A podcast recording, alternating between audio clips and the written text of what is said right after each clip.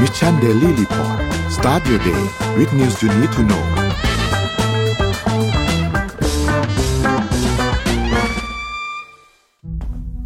ครั้งแรกกับงาน Mission to the Moon Forum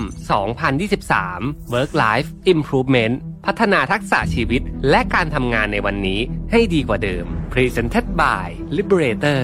event ที่จะพาทุกคนไปรับแรงบันดาลใจ เรียนรู้ทักษะแห่งการพัฒนาตัวเอง สู่ความสำเร็จในแบบของคุณ พบกับประวิทย์หารอุตสาหะ ธนาเทียนอัจฉริยะ จรีพร จารุกรสกุล สราวุธเฮงสวัสดิ์สรกล อดุลยานนท์และ speaker อีกมากมาย ใน 9 session 4 เวิร์กช็อป ที่คัดสรรเนื้อหามาเพื่อคนทำงานโดยเฉพาะ พบกันวันเสาร์ที่ 27 พฤษภาคมนี้ ที่ สามย่านมิตรทาวน์ฮอลล์สามารถซื้อบัตรร่วมงานได้แล้ววันนี้ ทาง Zipevent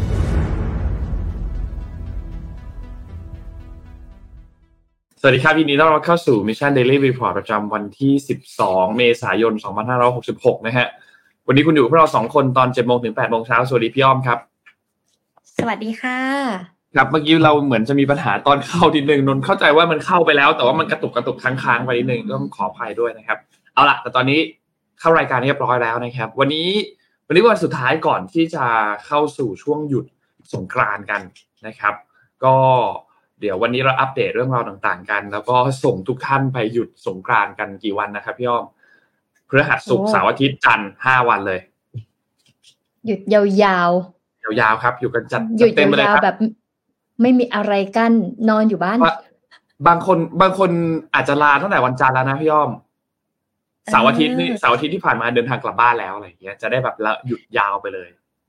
เหมือนพฤหัสที่แล้ววันที่หกก็หยุดบางคนอาจจะใช้ช่วงแบบ หยุดวันพวันพฤหัสที่หกแล้วก็หยุดศุกร์เสาร์อาทิตย์ จานทร์อังคารเป็นอาทิตย์ไปเลยโอ้โหแล้วยาวไปเลยอะไรองเงี้ยาว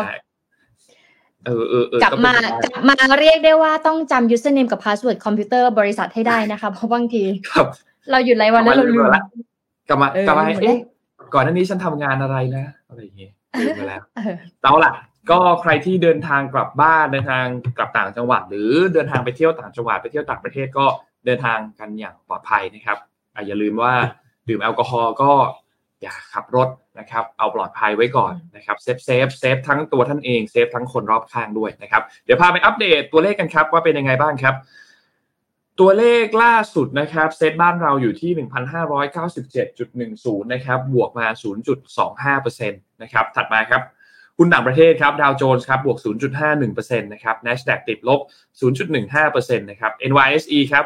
บวก 0.84%นะครับ ฟุตซี่100ครับบวก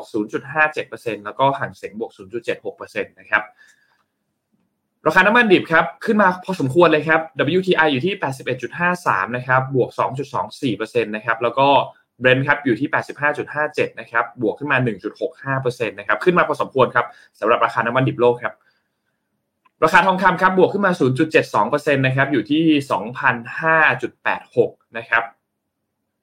และสุดท้ายครับคริปโตครับบิตคอยครับอยู่ที่ประมาณ 30,000 ต้นๆนะครับบวกขึ้นมาประมาณ 3.5%นะครับอีเทเรียมอยู่ที่ประมาณ 1,900 บวกขึ้นมา 0.6%นะครับ Binance ครับบวกขึ้นมาประมาณเกือบเกือบ4%ครับอยู่ที่ 326 นะครับ Solana ขึ้นมาค่อนข้างเยอะครับ 13.6%นะครับอยู่ที่ 23.3 นะครับแล้วก็บิตครับคอยบวกมา 1.3%นะครับอยู่ที่ 1.70 นะครับนี่เป็นอัปเดตตัวเลขทั้งหมดครับอะโอสาวเคเสียงดี เดี๋ยวเราจะพาไป Morning Talk แหนไหนไหนเราก็จะเข้าสู่เทศกาลสงกรานต์แล้วนะคะ เราก็คงมีคอนเทนต์นี้อยู่แล้วแหละก็คือว่า ปีใหม่ไทยไปฉลองที่ไหนกันดีอ่าอืนะคะมลองให้ท่านผู้ชมทางบ้านนะคะ ไม่ว่าจะเป็น YouTube กับ Facebook เนี่ยลองพิมพ์กันมาหน่อยว่า ปีใหม่ไทยปีนี้เราจะไปไหนกันดีนะ เพราะหยุดกันห้าวันเนาะครับ เอออะพิมพ์กันเข้ามาฮะ ท่านไปเที่ยวที่ไหนกันนะครับ แต่อย่าลืมเดินทางกันอย่างปลอดภัยนะฮะระมัดระวังเดินทางกันด้วยนะครับอะโอเค เดี๋ยวไปข่าวแรกกันครับพี่อ้อม ข่าวแรกวันนี้เนี่ยนนอยากจะพาไปอัปเดตเรื่องนี้ต่อกันนิดนึงครับ คือเรื่องของ เอกสารข่าวกรองที่หลุดออกมาเนี่ยนะครับ จากที่เพนทากอนที่สหรัฐนะครับอัปเดตเพิ่มเติมกันนิดนึงว่าตอนนี้เป็นยังไงบ้างแล้วนะครับ คือเมื่อวันที่ 10 เมษาที่ผ่านมาเนี่ยนะครับ มีการแถลงเพิ่มเติมของกระทรวงกลาโหมสหรัฐนะครับ ที่เกี่ยวข้องกับเรื่องของการรั่วไหลของเอกสารลับที่เป็นเอกสารลับด้านข่าวกรอง แล้วก็ การอาหาร ซึ่งต้องบอกว่าข้อมูลที่รั่วไหลออกมาเนี่ยค่อนข้างมีความละเอียดอ่อนเพราะว่าหลายฉบับเนี่ยมีความเกี่ยวข้องกับหลายเรื่องครับไม่ว่าจะเป็นสงครามที่เกิดขึ้นในยูเครน ซึ่งแน่นอนว่าอันนี้มันถือเป็นความเสี่ยงที่ค่อนข้างร้ายแรงต่อความมั่นคงของชาตินะครับ ซึ่งทางด้านกระทรวงยุติธรรมของสหรัฐเนี่ยนะครับ ตอนนี้ณปัจจุบันเนี่ยเขาอยู่ในระหว่างการตรวจสอบอยู่ว่า แหล่งที่มาการรั่วไหลของเอกสารลับ อันนี้เนี่ยที่มีภาพหลายอันหลุดไปเต็มเลยแต่เต็มอินเทอร์เน็ตเลยนะครับ Twitter เอ่ อ Telegram รวมถึง Discord ด้วยนะครับ แล้วก็มีเว็บไซต์อื่นในช่วงไม่กี่วันที่ผ่านมาเนี่ยต้องบอกว่าเป็นไปได้ว่าเอกสารบางฉบับเนี่ยอาจจะถูกปล่อยทางออนไลน์มาแล้ว หลายสัปดาห์มาก คือไม่ได้ไม่ได้เพิ่งเห็นเมื่อช่วงสัปดาห์ที่แล้ว เพราะว่าสื่อเพิ่งมีการมาตีพิมพ์อย่าง New York Times ซึ่งมีการมาตีพิมพ์ว่าเฮ้ยมันมีเอกสารหลุดออกมานะ แล้วหลาย ๆสำนักข่าวก็เริ่มมีการตรวจสอบ เริ่มมีการพูดถึงเอกสารที่หลุดออกมาเนี่ยมากขึ้นนะครับล่าสุดทางด้านของคริสมีเกอร์นะครับคนนี้เป็น ผู้ช่วยรัฐมนตรีกระทรวงกลาโหมฝ่ายกิจการสาธารณะเขาก็บอกว่าไอ้เอกสารลับที่ที่หลุดออกมาทางออนไลน์เนี่ยมันก่อให้เกิดความเสี่ยงที่ร้ายแรงต่อความมั่นคงของชาติ แล้วก็มีศักยภาพในการเผยแพร่ข้อมูลที่บิดเบือน ซึ่งตอนนี้เนี่ยเรายังคงตรวจสอบอยู่ว่ามันเกิดขึ้นได้ยังไง แล้วก็ตรวจสอบเช่นเดียวกันว่าไอ้ขอบเขตของเอกสารที่มันหลุดออกไปเนี่ยมันหลุดออกไปมากน้อยแค่ไหน แล้วมีขั้นตอนในการพิจารณาว่าไอ้ข้อมูลประเภทนี้เนี่ยปกติแล้วเนี่ย มันใครสามารถเข้าถึงได้บ้าง และถูกกระจายไปอย่างไรบ้าง ใครจะได้รับเอกสารเหล่านี้บ้างตามปกติแล้วเนี่ยนะครับ รวมถึงตัวเอกสารจำนวนมากที่เกิดขึ้นที่ที่อยู่บนอินเทอร์เน็ตตอนนี้เนี่ยก็ทางทางการสหรัฐเองก็พยายามที่จะลบข้อมูลเอกสารต่างๆ ลบข้อมูลภาพต่างๆ แต่ว่ามันก็ทำได้ค่อนข้างยากนะครับ ทีนี้ทางด้านโฆษกสภาความมั่นคงแห่งชาติของทำเนียบขาวคุณจอห์นเคอร์บี้ครับ คนนี้ก็บอกว่าโจไบเดนเองก็ก็ทราบข้อมูลเกี่ยวกับเรื่องของการรั่วไหลเอกสารลับอันนี้แล้วเมื่อช่วงปลายสัปดาห์ที่แล้วนะครับ แล้วก็มีการสั่งการต่างๆ ให้จัดการให้เรียบร้อยนะครับ ตอนนี้ก็เอกสารหลายฉบับก็อย่างที่บอกครับ เกี่ยวข้องกับสงครามยูเครน เกี่ยวข้องกับข้อมูล ทางอากาศข้อมูลทางการทหาร แล้วก็มีความเกี่ยวข้องเกี่ยวกับเรื่องของความพยายามระหว่างประเทศในการเสริมศักยภาพของสงครามยูเครนนะครับ ซึ่งก็ทำให้เรื่องนี้กลายเป็นเอ่อต้องต้องจับตามองพอสมควรเลยว่าเอกสารที่รั่วรับออกมาทั้งทั้งห้าห้าหัวข้อห้าคัตเกอรีที่ที่รั่วออกมาเนี่ยนะครับ ก็ก็น่าเป็นห่วงมาก แล้วที่สำคัญคือ สหรัฐเองก็แสดงความกังวลเกี่ยวกับเรื่องนี้มาก เพราะว่ามันน่าจะส่งผลกระทบกับความมั่นคงของเขารวมถึงประเทศที่เป็นชาติพันธมิตรของเขาด้วยนะครับ ซึ่งใครจะเป็นผู้ที่อยู่เบื้องหลังของการการที่เอกสารมันหลุดมามามากขนาดนี้เนี่ย ณ ปัจจุบันเนี่ยเขาก็ยังยังไม่ทราบ แล้วก็บอกว่ายังไม่สามารถที่จะเปิดเผยแหล่งที่มาดั้งเดิมของการรั่วไหลเอกสารลับเหล่านี้ได้ เพราะว่าแต่ว่าไทม์ไลน์ต่างๆ เนี่ยมันเริ่มเริ่มที่จะชัดเจนมากขึ้นนะครับ ไม่ว่าจะเป็นไทม์ไลน์ตั้งแต่ว่าวันที่ 4 มีนาคมก็เริ่มมีคนที่พบเอกสารลับบางส่วนออกมานะครับ ซึ่งต้องบอกว่าการรั่วไหลของเอกสารลับในรูปแบบนี้เนี่ยถ้าเราถ้าเราเทียบกันกับการรั่วไหลที่เคยเกิดขึ้นมาก่อนหน้านี้เนี่ยนะครับ ก็ต้องบอกว่าค่อนข้างผิดปกติ แล้วแทบจะไม่เคยเกิดขึ้น ซึ่งไอข้อมูลที่ละเอียดอ่อนแบบนี้เนี่ยมันมันไม่เคยที่จะถูก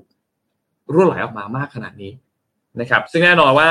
แน่นอนยูเครนเนาะที่เป็นเกี่ยวข้องโดยตรงกับเอกสารที่หลุดรั่วไหลออกมา ก็ไม่ค่อยพอใจสักเท่าไหร่ เพราะว่าอยู่ใน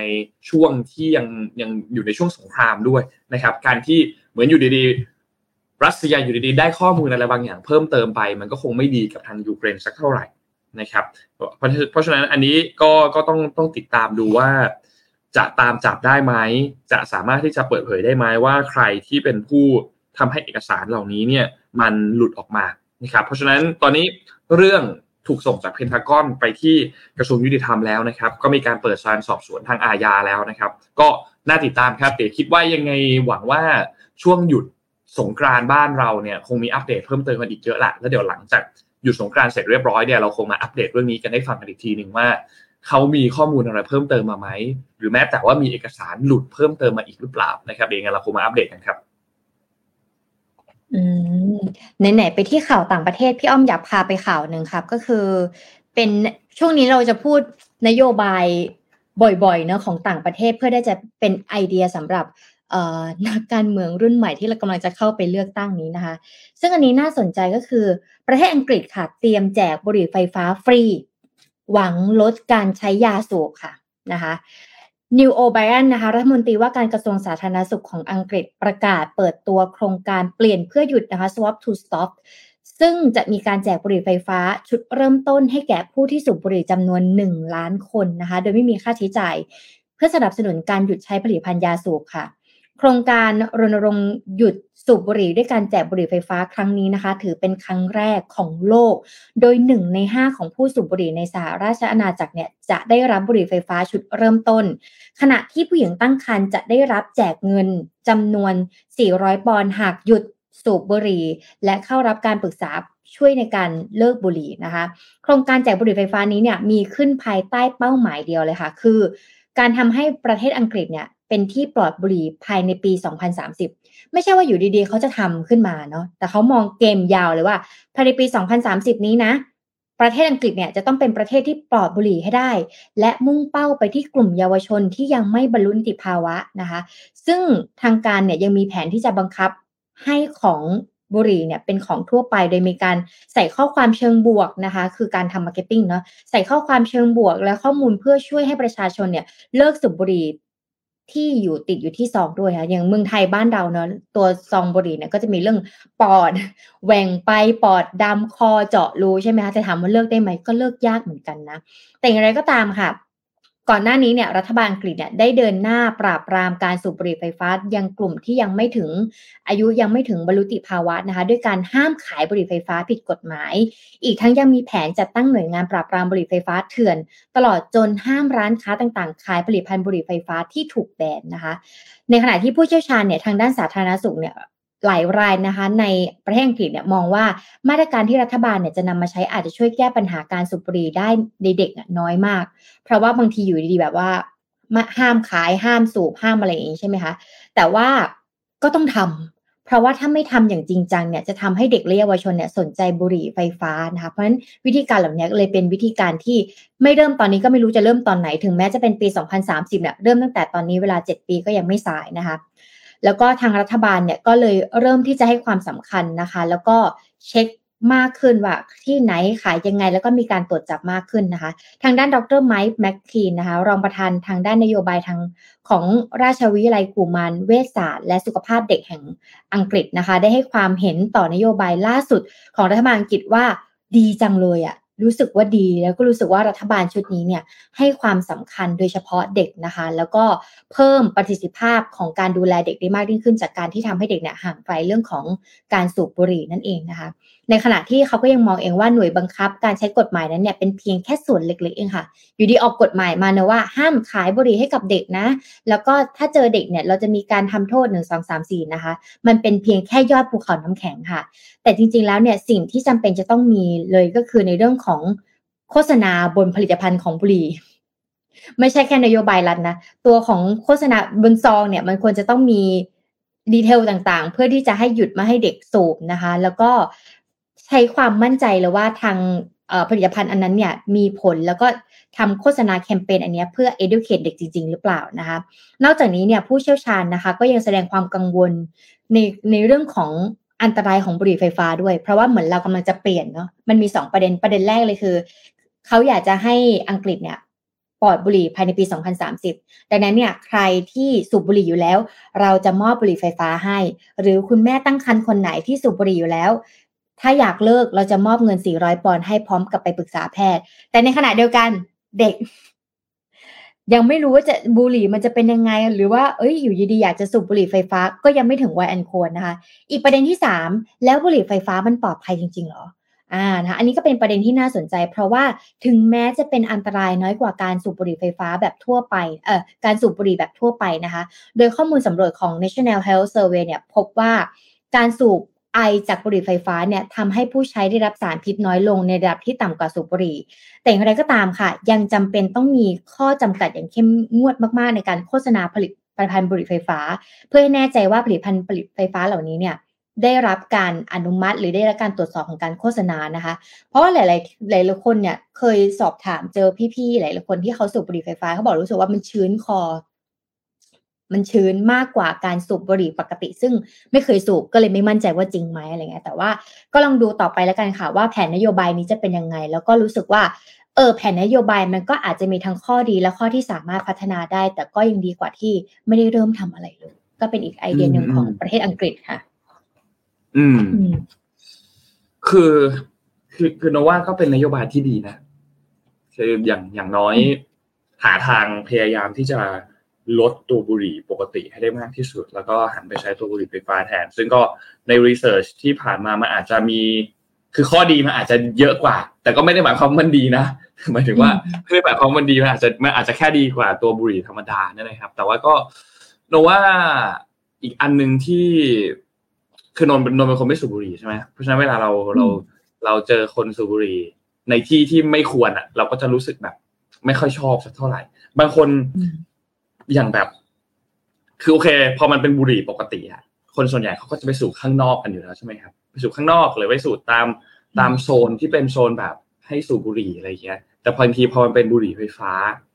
คนบางคนสูบแบบสูบในห้องเลย ซึ่งถ้าเป็นห้องเขาเองอะ เราก็ไม่เราก็ไม่รู้จะไปยุ่งอะไรกับเขาใช่ไหมครับเป็นห้องเขาเองก็เรื่องของเขาแต่บางทีนนท์เคยเห็นนะในโรงหนังอย่างเงี้ยอืมเคยเห็นเคยเห็นในโรงหนังสูบบุหรี่ไฟฟ้าขึ้นมาอะไรเงี้ย ซึ่งบางทีก็ ก็รู้สึกว่าแบบ เอ๊ะมันก็ไม่ควรนะหรือเปล่า หรือนนท์อืมนนท์คิดมากเกินไปอะไรเงี้ย แต่นนท์รู้สึกว่าเออบางทีก็ ไปใครจะสูบ ก็สูบไม่มีปัญหา แค่ไปสูบในที่ที่เหมาะสมผมว่าก็ก็อันเนี้ยก็ก็น่าจะช่วยได้เยอะอะไรเงี้ยก็คือถ้าต่างประเทศเนี่ย เวลาเขามีห้องสูบบุหรี่อะค่ะ คือเขารู้แหละว่ามันห้ามยากเขาก็เลยมีห้องสูบบุหรี่แต่ห้องสูบบุหรี่อะเป็นห้องที่แบบ พอออกมากลิ่นมันไม่ติดตัว แล้วก็ไม่รู้เหมือนกันว่าเขาทำยังไงเขามีระบบการดูดยังไงอย่างเช่น ญี่ปุ่นอย่างเงี้ยเราประเทศญี่ปุ่นเป็นประเทศที่เรื่องสูบหรือเกาหลีอย่างเงี้ยสูบเยอะใช่ไหมคะเพราะเขาทำงานครับแล้วเขาเครียดอย่างเงี้ย มันจะมีห้องในห้างสรรพสินค้านะที่เอาไว้สำหรับสูบบุหรี่ไปเลยเหมือนห้องนั้นน่ะลมควัน แต่เวลาเขาเปิดประตูออกมา มันจะอยู่แถวห้องน้ำอะ เวลาเขาเปิดประตูออกมากลิ่นมันไม่ออกมาตามตัวด้วยอะเราก็ไม่รู้เหมือนกันว่ามันเป็นยังไงส่วนอุณหภูมิเนี่ย โซนในการจุด บุหรี่เนี่ยสูบบุหรี่เนี่ยโซนที่สำหรับดูดบุหรี่อะน้อยมากเลยนะ เคยไปคุยกับแบบไกด์หรือนักต่างประเทศเขาบอกว่าเออเขาเราเขาก็เลยบอกว่าประเทศเอ่อประเทศนี้สนามบินติดอันดับหนึ่งสองสามสี่อย่างเงี้ย สนามบินสุวรรณภูมิบ้านเราเนี่ยโซนสูบบุหรี่เนี่ยไกลมากอืมันคือมันเลยทำให้สนามบินบ้านเราถูกโหวตว่าเป็นสนามบินที่ดีอันดับต้นๆของโลกอะน้อยเพราะว่าโซนสูบบุหรี่อะมันไกลแล้วมันทำให้บางทีอะเราก็ไม่อยากเดินไปไกลไงแล้วก็สูบแถวนั้นแหละ สูบทางเดินทางออกอย่างเงี้ยเออเออเออเออใช่ คือบางทีพอมันห้ามไม่ได้ อะ ก็ต้องอำนวยความสะดวกให้มันไม่รบกวนคนอื่นนะหมายถึงว่าใช่อืมแต่แต่แต่ว่านนท์ก็เห็นด้วยกับคอมเมนต์นะบอกว่าทั้งนี้ทั้งนั้นถ้าลดได้ก็ดี หรือว่าไม่สูบได้ก็ดีอะไรอย่างเงี้ย ลองคิดเป็นเงินดูสิ เราสูบบุหรี่มามวดไม่รู้ว่าตอนนี้ซองหนึ่งมันเท่าไหร่หรือบุหรี่ไฟฟ้ามันเท่าไหร่ ลองคิดเป็นจำนวนเงินอาจจะแบบทำอย่างอื่นได้อะไรเงี้ยแต่ว่าคนที่สูบไม่ใช่ว่าสูบสิ่งรบกวนกับคนอื่นแล้วแต่ว่าลดลดไปเพราะสุดท้ายแล้วทั้งนี้ทั้งนั้นเนี่ยสุขภาพคุณก็สำคัญไม่ว่าจะเป็นบุหรี่ทั่วไปหรือบุหรี่ไฟฟ้าสุขภาพเราก็สำคัญนั่นเองค่ะ ครับ ใครที่พยายามจะเลิกอยู่ก็ก็เป็นกำลังใจให้ เป็นกำลังใจให้เออนะครับ ไม่ยากเป็นกำลังใจเอ้ยไม่ง่ายเข้าใจว่ายากคงไม่มากเขามันคงไม่ง่ายอืมเข้าใจว่ามันไม่ง่าย แต่ว่าก็เป็นกำลังใจให้นะครับโอเค พาไปเรื่องถัดมากันต่อครับ เอ่อมาที่เรื่องสิ่งแวดล้อมกันบ้าง เรื่องสิ่งแวดล้อมน่าสนใจมากครับ เพราะว่ามีหลายประเด็นที่ต้องต้องคุยกันแต่โนอยากจะพาไปที่เรื่องนี้ก่อน เป็นเรื่องเกี่ยวกับอุณหภูมิของผิวน้ำทะเลนะครับ คือมันมีรายงานจาก NOAA หรือว่า องค์การบริหารมหาสมุทรและชั้นบรรยากาศแห่งชาติเนี่ยนะครับ ก็ได้มีการเปิดเผยข้อมูล เกี่ยวข้องกับเรื่องของอุณหภูมิ ผิวน้ำทะเลเฉลี่ย ทั่วโลกตอนนี้ ซึ่งต้องบอกว่ามันสูงขึ้นมาในระดับที่ในระดับสูงสุดในประวัติการเนี่ยนะครับ หลังจากที่เดือนเมษายนคือเดือนนี้ในปี 2023 เนี่ยนะครับสำรวจมาเนี่ยอยู่ที่ 21.1 องศาเซลเซียสนะครับ ซึ่งต้องบอกว่าตัวเลขอันนี้มันทำลายสถิติในปี 2016 ที่ 21 องศาเซลเซียสนะครับ ซึ่งมันมันทำให้เกิดอะไรขึ้นบ้าง คือการการที่อุณหภูมิมันสูงขึ้นมาแบบนี้เนี่ยนะครับ มันส่งผลกระทบต่อมาเป็นลูกโซ่หลายแบบหลายอย่างเลยนะครับ ไม่ว่าจะเป็นหนึ่งคือ เวลาถ้าเกิดพายุกำลังมันก็จะรุนแรงมากขึ้นถ้าหากว่าอุณหภูมิผิวน้ำทะเลมันสูงกว่านะครับ น้ำแข็งในทะเลก็จะมีความเสี่ยงที่จะละลายมากขึ้นนะครับ ซึ่งพอน้ำแข็งละลาย สิ่งที่มันจะตามมาก็คือระดับน้ำทะเลมันก็จะสูงขึ้นตามไปด้วยนะครับ เพราะฉะนั้นอันนี้ก็เลยเป็นสิ่งที่ค่อนข้างน่าเป็นห่วงพอสมควรกับตัวเลขที่เขาเพิ่งมีการวัดได้ใหม่ เพราะว่ามันกลายเป็นตัวเลขที่สูงที่สุดในประวัติการ 21.1 องศาเซลเซียสนะครับ แม้ว่าถ้าเราไปดูเทียบกับเทียบกันกับในปี 2016 ที่ตอนนั้นมันขึ้นมาอยู่ที่ 21 องศาเซลเซียส อันนี้มันขึ้น21.1 เอ้ยมันก็ต่างแค่ 0.1 องศาเซลเซียสหรือเปล่า แต่จริงๆแล้วมันเป็นตัวเลขที่เยอะนะครับ 0.1 องศาเซลเซียสไม่น้อยนะครับ เพราะว่าปกติถ้าเราย้อนไปดูเนี่ยนะครับเอ่ออย่างเส้นสีดำก็ได้ครับ 1982 เนี่ยตัวเลขเนี่ยมันจะอยู่ที่ประมาณ 20ถึง20.5 นะครับ เพราะฉะนั้นในช่วงหลายปีที่ผ่านมามันขึ้นมาเป็น 21.1 มันขึ้นไม่ไม่ได้ขึ้นเร็วนะครับ ถ้าเราพูดถึงตัวเลขมันไม่ได้ขึ้นเยอะเนาะจาก 20ไปเป็น 21 มันดูน้อยมาก แต่ว่ามันส่งผลกระทบตามมากับสิ่งที่จะเกิดขึ้นหลังจากนั้นน่ะค่อนข้างเยอะนะครับ เออทางผู้เชี่ยวชาญเองเขาก็บอกว่าปรากฏการณ์ที่ผ่านมาอย่างลานิยาครั้งล่าสุดเนี่ยมันกินเวลาติดต่อกันมาถึง 3 ปี มันก็สวยมีส่วนช่วยทำให้อุณหภูมิของผิวน้ำทะเลเนี่ยก่อนหน้านี้เนี่ยมันลดลงแต่ปัจจุบันเนี่ยตอนนี้กำลังเข้าสู่ภาวะเอลนิโยเพราะฉะนั้นก็เคยคาดว่าภูมิอากาศที่จะเกิดเหตุการณ์สภาพอากาศสุดขั้วก็จะทำให้อุณหภูมิของโลกเองเนี่ยมันเพิ่มสูงขึ้นไปด้วย นะครับทีนี้ถ้าไปสำรวจข้อมูลจากทางดาวเทียมที่ NOAA เขามีการเปิดเผยข้อมูลมาเนี่ยนะครับในปี 2014 ถึง 2016 เนี่ยนะครับมันเป็นช่วงเดียวกันที่อุณหภูมิมหาสมุทรทั่วโลกเนี่ยร้อนขึ้นเป็นอันดับที่ 2 ในประวัติศาสตร์นะครับทีนี้พอเราเห็นข้อมูลแบบนี้แล้วเนี่ยมันก็น่าเป็นห่วงพอสมควร เพราะว่าอย่างภาวะโลกร้อนภาวะโลกโลกรวนที่เราเห็นกันเนี่ยนะครับสิ่งที่ตามมาอันนึงคือ พอมันความร้อนในโลกมันสูงมากๆเนี่ยนะครับ ความร้อนมันไปไหนน้ำทะเลนั่นแหละครับ เป็นจุดที่ดูดซับความร้อนส่วนเกินประมาณ 90%ที่เกิดขึ้นจากการที่ก๊าซเรือนกระจกเนี่ยมันเพิ่มขึ้นจากการทำกิจกรรมนู่นนี่ต่างๆ ของมนุษย์นะครับ ซึ่ง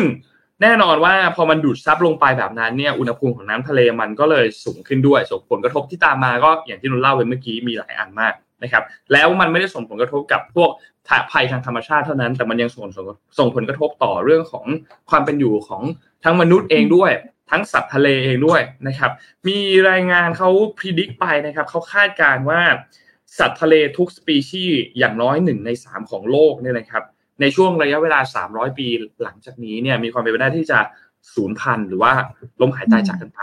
นะครับ เพราะฉะนั้นอันนี้ก็น่าเป็นห่วงครับสำหรับเรื่องของอุณหภูมิผิวน้ำทะเลที่เรากำลังเผชิญกันอยู่ณปัจจุบันตรงนี้นะครับ ก็อยากให้ให้ความสนใจกันนิดนึงครับสำหรับเรื่องของตัวสิ่งแวดล้อม เพราะว่า ต้องบอกว่ามันมันน่าเป็นห่วงนะครับ ตัวเลขอะไรหลายอย่าง มันไม่ค่อยดีสักเท่าไหร่ในช่วงเวลาที่ผ่านมา อีกเรื่องหนึ่งครับที่เกี่ยวข้องกับสิ่งแวดล้อมเหมือนกัน แล้วก็เป็นรายงานอันหนึ่งจากกลุ่ม NGO เกี่ยวข้องกับเรื่องของพลังงานนะครับ ก็เอาวันเล่าต่อกันเลยนะครับ ทาง global energy monitor เนี่ยที่อยู่ที่แคลิฟอร์เนียในสหรัฐอเมริกาเนี่ยนะครับเขามีการทำรายงานด้านพลังงานออกมานะครับ โดยรายงานด้านพลังงานฉบับนี้เนี่ยก็ทำเกี่ยวข้องกับเรื่องของพลังงานถ่านหิน ว่าณปัจจุบันเนี่ยเราทราบกันดีอยู่แล้วว่าพลังงานถ่านหินพลังงานฟอสซิลเนี่ยมันสร้างความเสียหายกับโลกค่อนข้างเยอะ ไม่ว่าจะเป็นการสร้างมลพิษอะไรต่างๆเนี่ยนะครับ รัฐบาลของ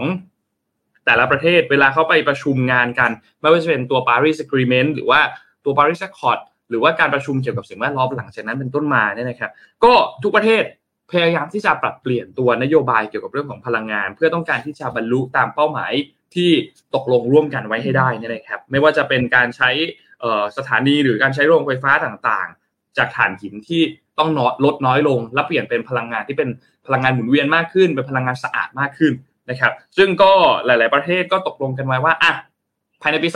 2040 พวกเราที่พวกเราเนี่ยจะต้องยุติการใช้พลังงานจากพวกพลังงานถ่านหินให้ได้ นะครับ ซึ่งหน่วยงานเนี้ยเขาก็มีการเฝ้าติดตามว่าแต่ละประเทศทั่วโลกมีการใช้พลังงานเป็นยังไงบ้าง แล้วทำตามนโยบายมากน้อยแค่ไหน เพราะว่าช่วงเปลี่ยนผ่านแบบนี้เนี่ยมันจะต้องมีการปรับเปลี่ยนกันค่อนข้างเยอะสำหรับตัวนโยบายรวมถึงเรื่องของการปรับเปลี่ยนผ่านการใช้พลังงานจากพลังงานเดิมที่ใช้เป็นถ่านหินอยู่ ค่อยๆ เปลี่ยนไปเป็นพลังงานอีกรูปแบบหนึ่ง เพื่อที่จะให้บรรลุเป้าหมายให้ได้ ภายในกรอบเวลาที่กำหนดไว้เนี่ยนะครับ ก็จะเห็นว่า โอเคเอาล่ะมีหลายสถานีมีหลายโรงไฟฟ้าที่พยายามที่จะเอ่อเขเขาเรียกว่ายุติการดำเนินงานลงให้ได้ภายในกรอบเวลาอันนี้ แต่ที่น่าสนใจก็คือ ก็ยังมีบางประเทศเหมือนกัน ที่มีโครงการที่เป็นโรงไฟฟ้าถ่านหินเนี่ย สร้างใหม่อยู่ น่าสนใจมากครับ ข้อมูลฉบับนี้คือต้องบอกว่าเอ่อณปัจจุบันเนี่ยนะครับกำลังการผลิตไฟฟ้าจากถ่านหินเนี่ย มีอยู่ที่ประมาณ 2,100 กิกะวัตต์ แล้วที่สำคัญคือกำลังเพิ่มเติมอีกประมาณ 176 กิกะวัตต์จากโรงไฟฟ้าถ่านหินอีก 189 แห่งนะครับแล้วก็อยู่ในแผนระยะอยู่ในช่วงระยะวางแผนอีกประมาณ 280 กิโลวัตต์นะครับซึ่งไอโครงสร้างโครงการถ่านหินทั้งหลายเนี่ยนะครับ 90%เนี่ยที่เป็นแห่งใหม่นะครับที่สร้างใหม่นะ 90%เนี่ยอยู่ในจีนนะครับแล้วอีกจุดหนึ่งก็จะมีที่อินเดีย อินโดนีเซีย ตุรกีซิบับเวเองก็เป็น เป็นประเทศที่เพิ่งประกาศจะสร้างโรงไฟฟ้าถ่านหินแห่งใหม่ในประเทศเช่นเดียวกันนะครับ เพราะฉะนั้นมันก็เลยน่าสนใจครับว่า เอ๊แล้วไอ้เป้าหมายต่างๆที่ที่ตั้งกันไว้ที่ตกลงกันไว้เนี่ยมันจะทำได้หรือเปล่านะครับ เพราะต้องบอกว่าปริมาณการใช้ประโยชน์จากพลังงานถ่านหินที่เพิ่มขึ้นประมาณ1%เนี่ยจะยิ่งทำให้โลกเนี่ยต้องบอกว่าปลดระวัง การใช้ถ่านหินเร็วขึ้นประมาณ 4.5 เท่า ซึ่งอันนี้อันนี้อันนี้เป็นตัวเลขที่น่าสนใจนะครับเพื่อต้องการที่จะให้บรรลุตัวเป้าหมายความตกลงปารีสที่จะทำให้ต้องการให้ควบคุมไม่ให้ถ่านหิน หรือเออไม่ไม่ให้อุณหภูมิของโลกเนี่ยมันเพิ่มสูงขึ้นเกิน 1.5 องศาเซลเซียส เมื่อเทียบกับช่วงก่อนปฏิวัติยุคอุตสาหกรรมเนี่ย ซึ่งต้องบอกว่าเอ่อตัวตัวโครงการถ่านหินตัวนี้เนี่ยมันมีแยกออกมาเป็นสองอัน บางส่วนเขาก็ต้องการที่จะ สร้างโรงไฟฟ้า ซึ่งเอาแน่นอนแหละว่ามันก็ก็น้อยลงเมื่อเทียบกับช่วงที่ผ่านมา แต่ว่าเขาก็ต้องพยายามที่จะหาวิธีการใช้ประโยชน์จากตัวถ่านหินให้ได้มากขึ้นอีกนะครับ ซึ่งถ้าสามารถที่จะใช้ประโยชน์จากตัวถ่านหินในทางอื่นได้ ที่ไม่ได้ส่งผลกระทบกับสิ่งแวดล้อมมาก หรือมันสามารถที่จะช่วยให้กระบวนการการเปลี่ยนผ่านระหว่างการใช้พลังงานจากถ่านหินที่สร้างมลพิษค่อนข้างเยอะไปหาตัวพลังงาน เปลี่ยนพลังงานพลังงานที่มันสะอาดมากขึ้น มันก็น่าจะค่อนข้างดีมากขึ้นนะครับ ซึ่งทางทีมผู้รายงานที่เขาเขียนตัวรายงานฉบับนี้ขึ้นมาเนี่ยเขาบอกว่าถ้าหากว่าการใช้ประโยชน์จากถ่านหินยังคงอยู่ในเกณฑ์นี้ต่อไปเนี่ยการปรับเปลี่ยนแนวทางในอนาคตอาจจะไม่เพียงพอกับความแปรปรวนทางด้านสภาพภูมิอากาศเขาก็เลยแนะนำว่าบรรดาประเทศต่างๆ ที่ร่ำรวยที่มีความมั่งคั่งหน่อยเนี่ยก็ควรจะช่วยเหลือออประเทศที่เหลือ ที่ต้องการที่จะยุติการสร้างโรงงานไฟฟ้า หรือว่าสร้างสถานีพลังงานถ่านหินแห่งใหม่นะครับ รวมถึงการสนับสนุนการเปลี่ยนแปลงการใช้พลังงานถ่านหินมาเป็นพลังงานสะอาดนะครับ ณ ปัจจุบันเนี่ยโรงไฟฟ้าถ่านหินเนี่ยมีอยู่ประมาณ 2,500 แห่งทั่วโลกนะครับ ซึ่งคิดเป็นประมาณ 1 ใน 3 ของพลังงานเชื้อเพลิงที่มีการติดตั้งโครงสร้างพลังงานขึ้นในประชาคมโลกเนี่ยนะครับ เพราะฉะนั้นอันนี้ก็น่าสนใจครับ ถัดจากถ่านหินมาเนี่ยก็จะเป็นพลังงานเชื้อเพลิงที่เป็นเชื้อเพลิงเอ่อดึกดำบรรเชื้อเพลิงพลังงานนิวเคลียร์หรือก็พลังงานหมุนเวียนต่างๆนะครับ ซึ่งนงเคยไปอ่านข้อมูลอันนึงมาเขาบอกว่า อย่างโรงไฟฟ้านิวเคลียร์เนี่ย จริงแล้วเนี่ยมันมันมันมันปลอดภัยที่สุดนะคำว่าปลอดภัยในที่นี้หมายถึงผลกระทบที่มันตามมาในหลาย ๆ อย่างด้วย เพราะว่ามันไม่ได้มีเรื่องของมลพิษมากเท่ากับพวกถ่านหิน แต่ว่าเราอาจจะเห็นข่าวเวลามีปัญหาเรื่องของโรงไฟฟ้า เอ่อนิวเคลียร์มันมาฟังก์ชันขึ้นมาหรือมันเกิดปัญหาที่นี่ขึ้นมาเนี่ยนะครับ มันสร้างความเสียหายค่อนข้างรุนแรงใช่ไหมครับเพราะฉะนั้นอันนี้มันมันเป็นเรื่องเกี่ยวกับเรื่องของความปลอดภัยที่จะต้องมาดูกันให้มันเรียบร้อย ก็ประมาณนี้ครับสำหรับรายงานฉบับนี้น่าจะต้องติดตามกันไปต่อว่าอย่างเป้าหมายในปี 2040 พวกเราน่าจะอยู่กันถึงเนาะอีก 17 ปีน่าน่าจะอยู่กันถึงน่าจะอยู่กันถึงแบบไหน ต้องดูแต่ว่าเออเออคำถามคือถึงแบบไหนคำถามคือตอนถึงเวลาที่เอ่อคาร์บอนนิวทรัลตามเป้าหมายที่แต่ละประเทศเขาตั้งกันตามอะกริเมนต์ที่เราเห็นเนี่ยพอถึงเวลาแล้วมันจะสำเร็จมากน้อยแค่ไหน อย่างไทยเองก็เหมือนกันครับ การที่เราจะทำตามเป้าหมายให้ได้มันต้องเห็นภาพเนาะมันต้องเห็นภาพว่า ปีนี้ทำอะไรอยู่ อีกสามปีทำอะไรอีกห้าปีทำอะไรสิบปีทำอะไรให้เราค่อยๆเห็นภาพไปเป็นขั้นบันไดว่ามันกำลังจะเป็นแบบไหนนะครับ ประมาณนี้ครับสำหรับเรื่องของพลังงานครับ แล้วก็สิ่งแวดล้อมครับมันเป็นเรื่องที่มันแก้ด้วยเกมยาวอะพี่อ้อมว่านะก็คือเหมือนเราต้องเห็นว่าปลายทาง vision ของเราที่เราอยากจะเห็นนะมันคืออะไร แล้วเราค่อยเอา mission สิ่งที่เราต้องทำในแต่ละปีคืออะไร ต่อให้เรา จบรัฐบาลชุดนี้แล้วชุดใหม่ต้องมาจะต้องมาเอาก้อนนี้ไปด้วยอะไรเงี้ย แล้วมันก็คือพอมันเป็นแบบก้อนเป็นปีๆเป็นเป็นโซเคิลเนาะต้องมาวัดในเรื่องของแต่ละปีว่าเราทำยังไงหน่วยงานทางด้านไหนประสานกันยังไง KPI ในแต่ละวันแต่ละเดือนเป็นยังไงอะไรเงี้ย มันเนี่ยพอมันเป็นเกมยาวอะมันมันต้องใช้ความร่วมมือเยอะ เออ อันนี้ก็ฝากด้วยครับคราวนี้ มีอันนึงที่น่าสนใจเอาเพราะช่วงนี้เป็นเรื่องการเมืองก็เลยเอาพวกนโยบายต่างประเทศมา เลยไปเจอประเทศจีนนะคะ ประเทศจีนเนี่ยล่าสุดเขาโพสต์นะจากฝั่งของเอ่อ chinadaily.com นะคะ เป็นเว็บไซต์ของประเทศจีนที่เป็นเวอร์ชันภาษาอังกฤษ เพื่อที่จะอัปเดตว่าตอนนี้ประเทศจีนเนี่ยเขามีพัฒนาการยังไงบ้าง ก็คือ smart farm ในเขตหยงชวนของฉงชิ่งฉงฉิงนะคะ ประเทศจีน ลองดูมันคืออะไร อะนนไม่อยู่เดี๋ยวคุยกับท่านผู้ชมทางบ้านลองสังเกตดูอะ มันเหมือนเราอะ ยืนอยู่บนชั้นสูงๆนะครับมาแล้วครับเห็นไหมไปเอาน้ำมาขอโทษขอโทษค่ะ เราเหมือนอยู่บนชั้นสูงๆใช่ไหมครับนนอะนนนนกำลังเห็นภาพนี้เป็นไง ฟาร์มแบบนี้เป็นยังไงบ้าง มันดูเท่อะจริงนะเออแต่แล้วก็ดูแบบใช้พื้นที่อย่างมีประโยชน์นะ เพราะว่ามันมันขึ้นมาหลายระดับเนาะในในพื้นที่โดยรวมอาจจะใช้ไม่ได้เยอะมากแต่มันขึ้นมาข้างบน น่าสนใจนะมันเหมือนว่าเรามีพื้นที่ที่จำกัดปกติแล้วการปลูกข้าว อันนี้คือคอนเซปต์การปลูกต้นกล้าของข้าวนะคะ การที่เราปลูกข้าวส่วนใหญ่เราต้องเปิดปลูกพื้นที่ราบที่มีดินชุ่มน้ำใช่ไหมแต่อันนี้เขาลองทดลองว่าถ้าเราจะปลูกต้นกล้าเนี่ยทำไมต้องเป็นพื้นที่ราบล่ะทำไมไม่ทำพื้นที่มันเป็นชั้นๆเหมือนคอนโดสูงขึ้นมาเลย จากชั้นหนึ่งชั้นสองชั้นสามชั้นสี่แล้วสูงขึ้นมาเลย เพื่อที่เราจะได้ประหยัดพื้นที่ นั่นหมายความว่าประเทศจีนกำลังพัฒนาต้นกล้า และผลิตข้าวกินในประเทศเขาเองนะเออ ก่อนหน้านี้เนี่ยข้าวเนี่ยเขาอาจจะ import จากต่างประเทศอาจจะมีไทยเวียดนามใช่ไหมคะ แต่ตอนนี้เหมือนเขาวางแผนระยะยาวเลยว่าเขาอาจจะไม่ต้องพึ่งใครแล้วเขาอาจจะเพราะเรื่องเทคโนโลยีเขาก็เก่ง เรื่อง infrastructure เขาก็เก่ง Data เขาก็ได้ ทุกอย่างมันสามารถทำได้หมดเลย แล้วทำไมอาหารการกินของเราจะทำเองไม่ได้ นี่คือจุดเริ่มต้นที่เขาเริ่มมาเพาะพันธุ์ต้นกล้าแบบคอนโดขึ้นมาแบบนี้นะคะคราวนี้เนี่ยเขาก็เลยถ้าสรุปรวมเลยคือช่างเทคนิคเนี่ยตรวจสอบนะคะ ต้นกล้าของข้าวที่ smart farm นะคะในเขตเอ่อหยงชวนของฉงชิ่งเมื่อประมาณวันจันทร์ที่ผ่านมาแล้วด้วยพื้นที่กว่า 4,600 ตารางเมตรนะคะ เป็นเรืองกระจก นะคะของฟาร์ม มีความสามารถในการเพาะต้นกล้าของข้าวนะสำหรับพื้นที่นา 800 เฮกตาร์นะคะ ฟาร์มนี้เนี่ยจะช่วยลดต้นทุนในการใช้น้ำไม่ใช่แค่ประหยัดพื้นที่นะ จะสามารถช่วยช่วยลดต้นทุนของการใช้น้ำใช้ปุ๋ยและแรงงานได้อย่างมาก เพราะว่าใช้พนักงานแค่ไม่กี่คนนะคะเลี้ยงสามารถนำมาปลูกกับต้นกล้าของผักชนิดอื่นๆ ได้ด้วยไม่ใช่แค่ข้าวอย่างเดียว คราวนี้เนี่ยอ้อมก็เลยจะให้ทีมงานเอา stat ขึ้นมา เพราะว่าไป search ในอินเทอร์เน็ตว่าเอ้ยตัว smart farm ประเทศเขาเนี่ยมันมีพัฒนาเป็นยังไงบ้าง แต่ stat ล่าสุดเนี่ยมันเมื่อมันแค่ปี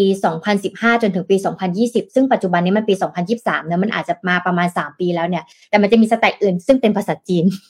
เอาภาษาอังกฤษมาก่อนแล้วกันคราวนี้เนี่ยเขาก็มองเกมยาวนะคะ stat ตลาดฟาร์มอัจฉริยะในจีนเนี่ยเขามองว่าตั้งแต่ปี 2015 แล้วว่า มันจะมีมูลค่าเพิ่มถึง 267.61 พันล้านหยวน ภายในปี 2563 ที่เขาตั้งเป้าเอาไว้นะคะ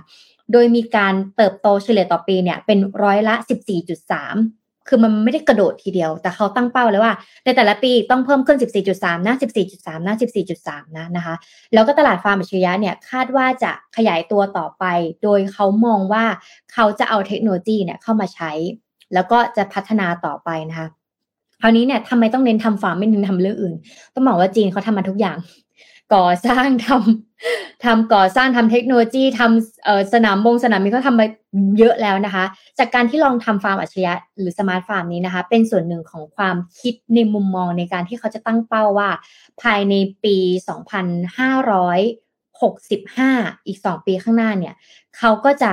ทำให้การเกษตรของเขามันบูมมากขึ้น เขาเริ่มที่จะลงทุนในสตาร์ทอัพที่เกี่ยวข้องกับ smart farm นะคะ แล้วก็การลงทุนในพื้นที่ที่เกี่ยวข้องกับการใช้โดรน และแพลตฟอร์มข้อมูลขนาดใหญ่ หรือว่าคนที่ทำแอปพลิเคชันสตาร์ทอัพเกี่ยวกับ smart farm เนี้ยเขายินดีจะลงทุนโดยรัฐทำการสนับสนุนนะคะ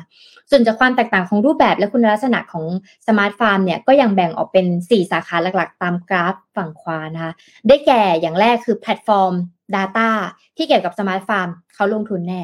2. โดรนเพื่อการเกษตรที่เกี่ยวกับ smart farm เขาลงทุนนะคะสามระบบเพาะพันธุ์ที่แม่นยำเพราะบางทีเนี่ยพืชผลผลิตภัณฑ์ต่างๆอย่างอ้อมเคยอ่านข่าวล่าสุดทางเหนือของประเทศจีนเนี่ยเขามีการแข่งให้นักศึกษาแต่ละมหาลัยเนี่ยมีตู้คอนเทนเนอร์มา แล้วก็มี Data ชุดนี้คุณจะเอา Data ชุดนี้เนี่ยไปสามารถเพาะพันธุ์อะไรได้บ้าง แล้วเขาเพาะพันธุ์ตัวที่มันเหมือนแบบ ผักกาดขาวในเวอร์ชั่นของเขาที่มันปลูกในแค่ได้กี่ไม่กี่ฤดูอะค่ะ แต่เขาสามารถที่จะปลูกแล้วได้กินได้ทั้งปีอย่างเงี้ย อันเนี้ยเขาก็จะสนับสนุนนะคะ แล้วก็มีเรื่องของการโลจิสติก ระบบขับเคลื่อนอัตโนมัติ การขนส่ง เพราะว่าบางทีเนี่ย พืชพันธุ์มันไม่สามารถจะสมมติว่าเรา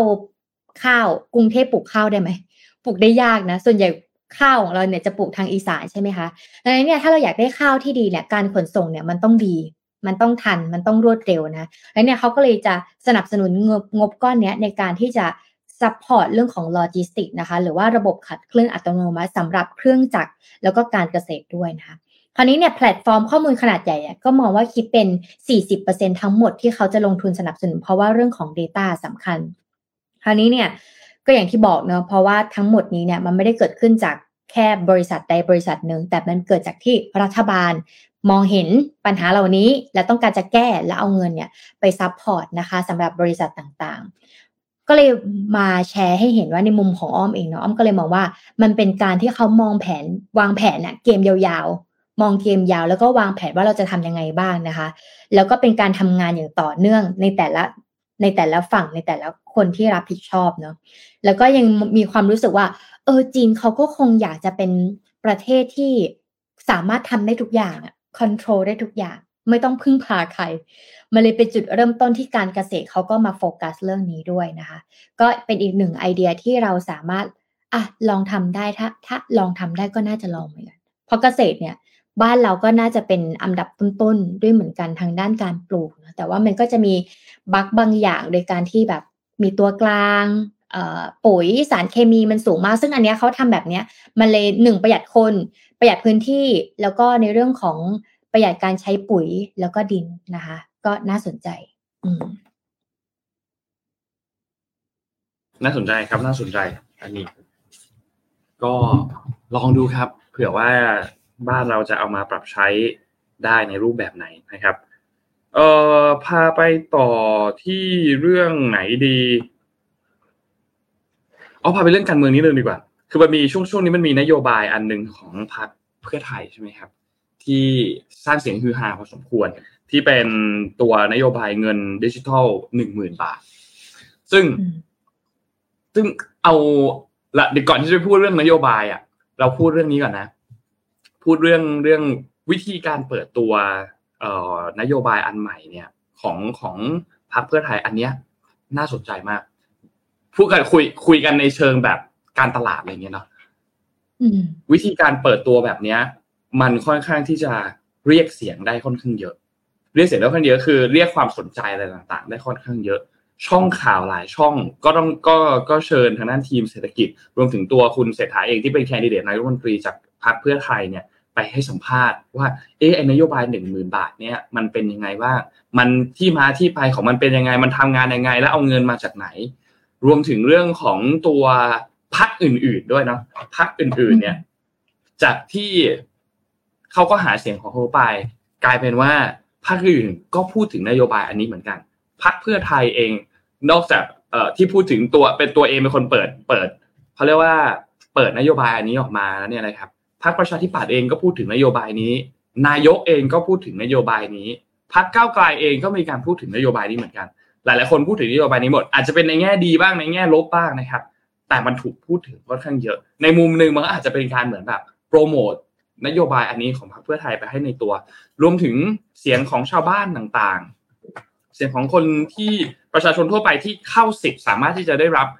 เงินนโยบายอันนี้ได้ด้วยถ้าหากว่าเพื่อไทยได้จัดตั้งรัฐบาล แล้วก็มีนโยบายอันนี้ออกมาจริงๆเนี่ยนะครับ คนบางคนพูดถึงกันแล้วนะว่าอะบ้านฉันมีคนอยู่ห้าคนห้าคนเท่ากับห้าหมื่นบาทนะครับ คิดกันไปต่อคิดกันไปต่างๆนานาแล้วว่าห้าหมื่นเนี่ยจะเอาไปเงินไปซื้ออะไรได้บ้างนะครับเพราะฉะนั้นโนโนรู้สึกว่าในเชิงการเปิดตัวนโยบายนี้ยค่อนข้างน่าสนใจ แล้วก็ได้รับการพูดถึงค่อนข้างเยอะ และคิดว่า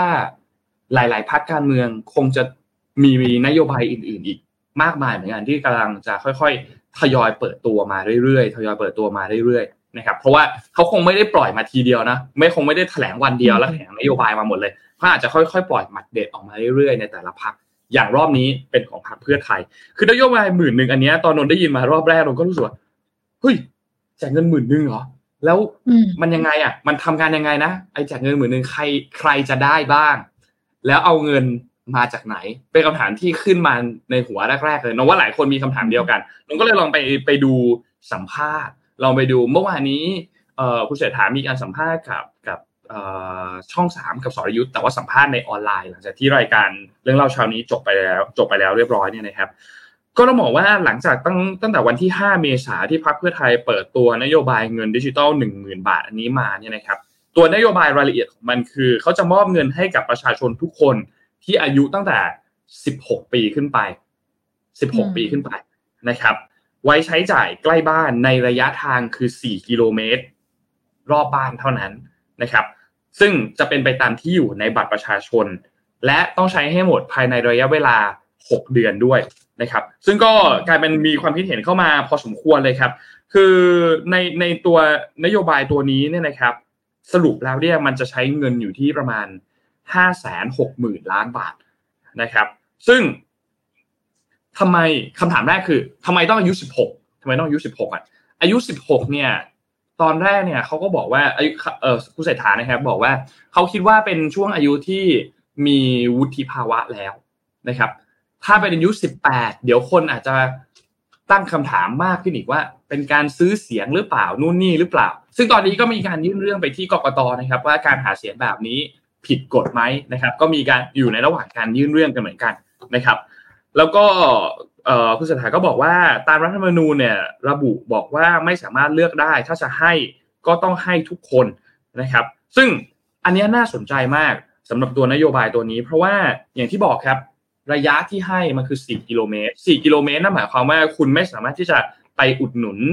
ตัว สมมติว่าเราเราเราเป็นคนต่างจังหวัดเข้ามาทำงานในเมือง ตามหัวเมืองต่างๆ เข้าไปทำงานที่เชียงใหม่ไปทำงานที่กรุงเทพเข้าไปทำงานที่ระยองไปทำงานที่ชลบุรีตามพื้นที่ที่มันเป็นเหมือนนิคมอุตสาหกรรมอะไรใช่ไหมครับ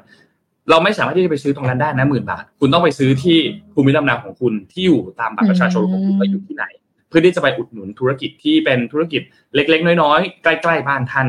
นะครับ สามารถที่จะไปใช้ตรงนั้นได้นะครับ ซึ่งอันนี้ก็เป็นอันหนึ่งที่มันจะไปกระตุ้นให้มันกระจายไปตามพื้นที่ต่างๆ เพราะว่าลองคิดภาพง่ายๆครับ ถ้าสมมุติว่ามันไปใช้ ได้ที่ไหนก็ได้เนี่ยคนก็อาจจะส่วนใหญ่เนาะอาจจะไปใช้ตามพื้นที่ตามหัวเมืองต่าง ๆ ที่มันมีร้านค้ามีนู่นมีนี่ค่อนข้างเยอะ เพราะฉะนั้นมันก็อาจจะไม่ตรงตามที่พรรคเพื่อไทยมีการออกแบบตัวนโยบายอันนี้ไว้นะครับก็เลยต้องการให้มันไปกระจายออกไป ทีนี้คนก็เลยไปดูย้อนกันต่อว่า เอ๊แล้วไอ้นโยบายก่อนหน้านี้อย่างบัตรในแอปเป๋าตังค์ที่ช่วงโควิด ตอนนั้นมีการได้เงินได้นู่นได้นี่มาเนี่ยก็เคยมีการแจกเหมือนกันนี่จากรัฐบาลก่อน แต่เขาอาจจะไม่ได้แจกก้อนใหญ่มาก เขาอาจจะแจกเป็นก้อนเล็กห้าร้อยบาทถึงหนึ่งพันบาท แต่ค่อยๆแจก ซึ่งถ้าไปดูย้อนหลังกันจริงๆเนี่ยนะครับ ด้วยจำนวนเงินนะ ไม่ได้ต่างกันมากนะ ไม่ได้ต่างกันมาก ใกล้เคียงกันด้วยจำนวนเงินที่แจกนะใกล้เคียงกัน อาจจะไม่ถึงหนึ่งหมื่นบาท แต่ว่าก็เป็นหลักพันด้วยที่รวมๆแล้วก็มีความใกล้เคียงกัน ซึ่งอันนี้ก็ก็ต้องบอกว่าเคยทำมาอยู่แล้ว แจกเงินเนี่ยไม่ไม่ไม่ได้เป็นนโยบายที่ไม่เคยทำ พรรคเพื่อไทยเขาพูดถึงนโยบายตัวนี้ว่าเขาต้องการให้มันเป็นเหมือนนโยบายที่เหมือนเป็นเขาเรียกว่าผู้ป่วยหนักอยู่ ตอนนี้ประชาคนไทยเป็นผู้ป่วยหนักอยู่ ใส่เงินอันนี้ไปเพื่อที่จะเป็นยาแรงให้คนสามารถที่จะลุกขึ้นมาได้ แล้วค่อยมีค่อยๆมีนโยบายอันอื่นๆตามมาเรื่อยๆแล้วหนึ่งหมื่นบาทนี้เป็นหนึ่งหมื่นบาทที่ให้ใช้ภายในหกเดือน คือต้องการกระตุ้นให้อยู่ในช่วงกรอบระยะเวลาหกเดือนนานกว่านั้นไม่ได้ เพราะว่าบางคนอาจจะค่อยๆใช้ใช้ไปทีละนิดแต่นี้ ต้องใช้ภายใน 6 เดือนให้ได้ แล้วไอ้ตัวกระเป๋าเงินดิจิตอลตัวนี้เนี่ยไม่ใช่คริปโตเคอเรนซีก็คือไม่ได้ไม่ได้เกี่ยวข้องกับตัวไม่ได้เกี่ยวข้องกับพวกบิตคอยน์ไม่ได้เกี่ยวข้องกับพวก exchange ต่างๆ เพราะว่าไม่ได้มีตลาดรองนะครับ เพราะฉะนั้นมันมันหมื่นบาทก็คือหมื่นบาทหมื่นบาทแต่ว่าจะมีมีนโยบายอื่น ๆ ที่เพิ่มเติมเข้ามาในอนาคตไหมเช่น ทุกคนได้รับหมื่นบาท แต่ถ้าคุณไปอุดหนุนร้านค้าที่มีไซส์เล็กกว่า คุณอาจจะได้เป็นหมื่นสองพันบาท ซึ่งตัวนี้มันก็จะใช้ตัวเทคโนโลยีบล็อกเชนที่เข้ามาเพิ่มเติมในการเขียนเงื่อนไขเขียนนู่นเขียนนี่ต่างๆ เข้าไปในตัวเงินตัวนี้ด้วยนะครับ เพราะฉะนั้นมันก็เลยเป็นอีกอันหนึ่งที่คนตั้งคำถามกันพอสมควรว่าไอ้แล้วมันจะเหมาะสมไหมนโยบายตัวนี้เนี่ยนะครับ ซึ่งก็ตัวกระเป๋าเงินดิจิตอลตัวนี้ไม่ได้เป็นอย่างที่บอกไม่ได้เกี่ยวข้องกับพวกบิตคอยน์ไม่ได้เกี่ยวข้องกับลูน่า USDT มันคนละอันกันคนละอันกัน มันเป็นเพียงแค่ อีกหนึ่งเทคโนโลยีอันหนึ่งที่มันอาจจะมีความฉลับฉลับกันอยู่ แต่ว่ามันไม่ได้เกี่ยวข้องกันกับพวกเหรียญตัว exchange นะครับแล้วก็มีความปลอดภัยที่ค่อนข้างสูง เพราะว่าใช้ตัวระบบตัวบล็อกเชนอาจจะไม่ได้ใช้ตัวแอปเป๋าตังค์ไหมอาจจะมีการเขียนตัวนี้ขึ้นมาใหม่ หรือว่าอาจจะใช้เชื่อมกัน อันนี้ก็ต้องไปรอดูกันอีกทีหนึ่งถ้าหากว่ามีนโยบาย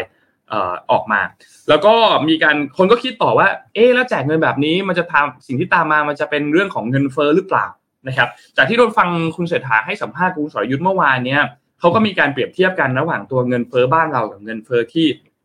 ที่สหรัฐ สหรัฐเองก็มีการแจกเงินประมาณแบบนี้เหมือนกัน เป็นนโยบายเหมือนกันที่ให้เงินไป แต่ว่า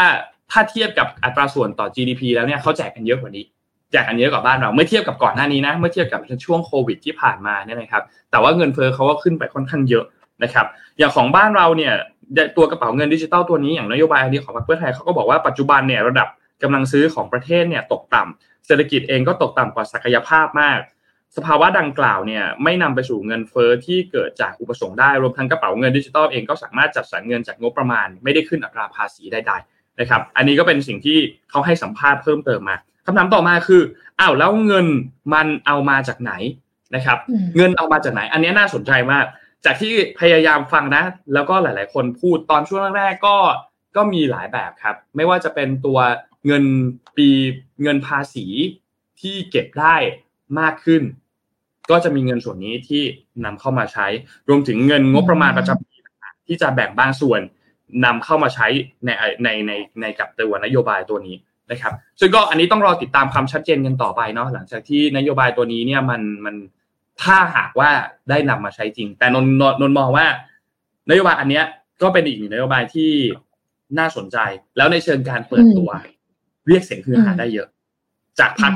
พักอื่นๆก็มีการวิพากษ์วิจารณ์เหมือนกันพลเอกประยุทธ์จันโอชาว่าไงบ้างนายกก็บอกว่าตัวนโยบายเอ่อหนึ่งหมื่นบาทของพรรคเพื่อไทยเนี่ยโค้ดคำพูดมาเลยนะครับ การจะทำอะไรใหม่ ๆ ก็ตามต้องคำนึงว่าเรามีทรัพยากรอยู่เท่าไหร่ ดูแลใครได้บ้าง และมากน้อยแค่ไหน ถ้าการทำอะไรต่างๆ ที่มากเกินไป สิ่งที่ทำอยู่แล้วเดิมก็จะสูญเสียไปทั้งหมด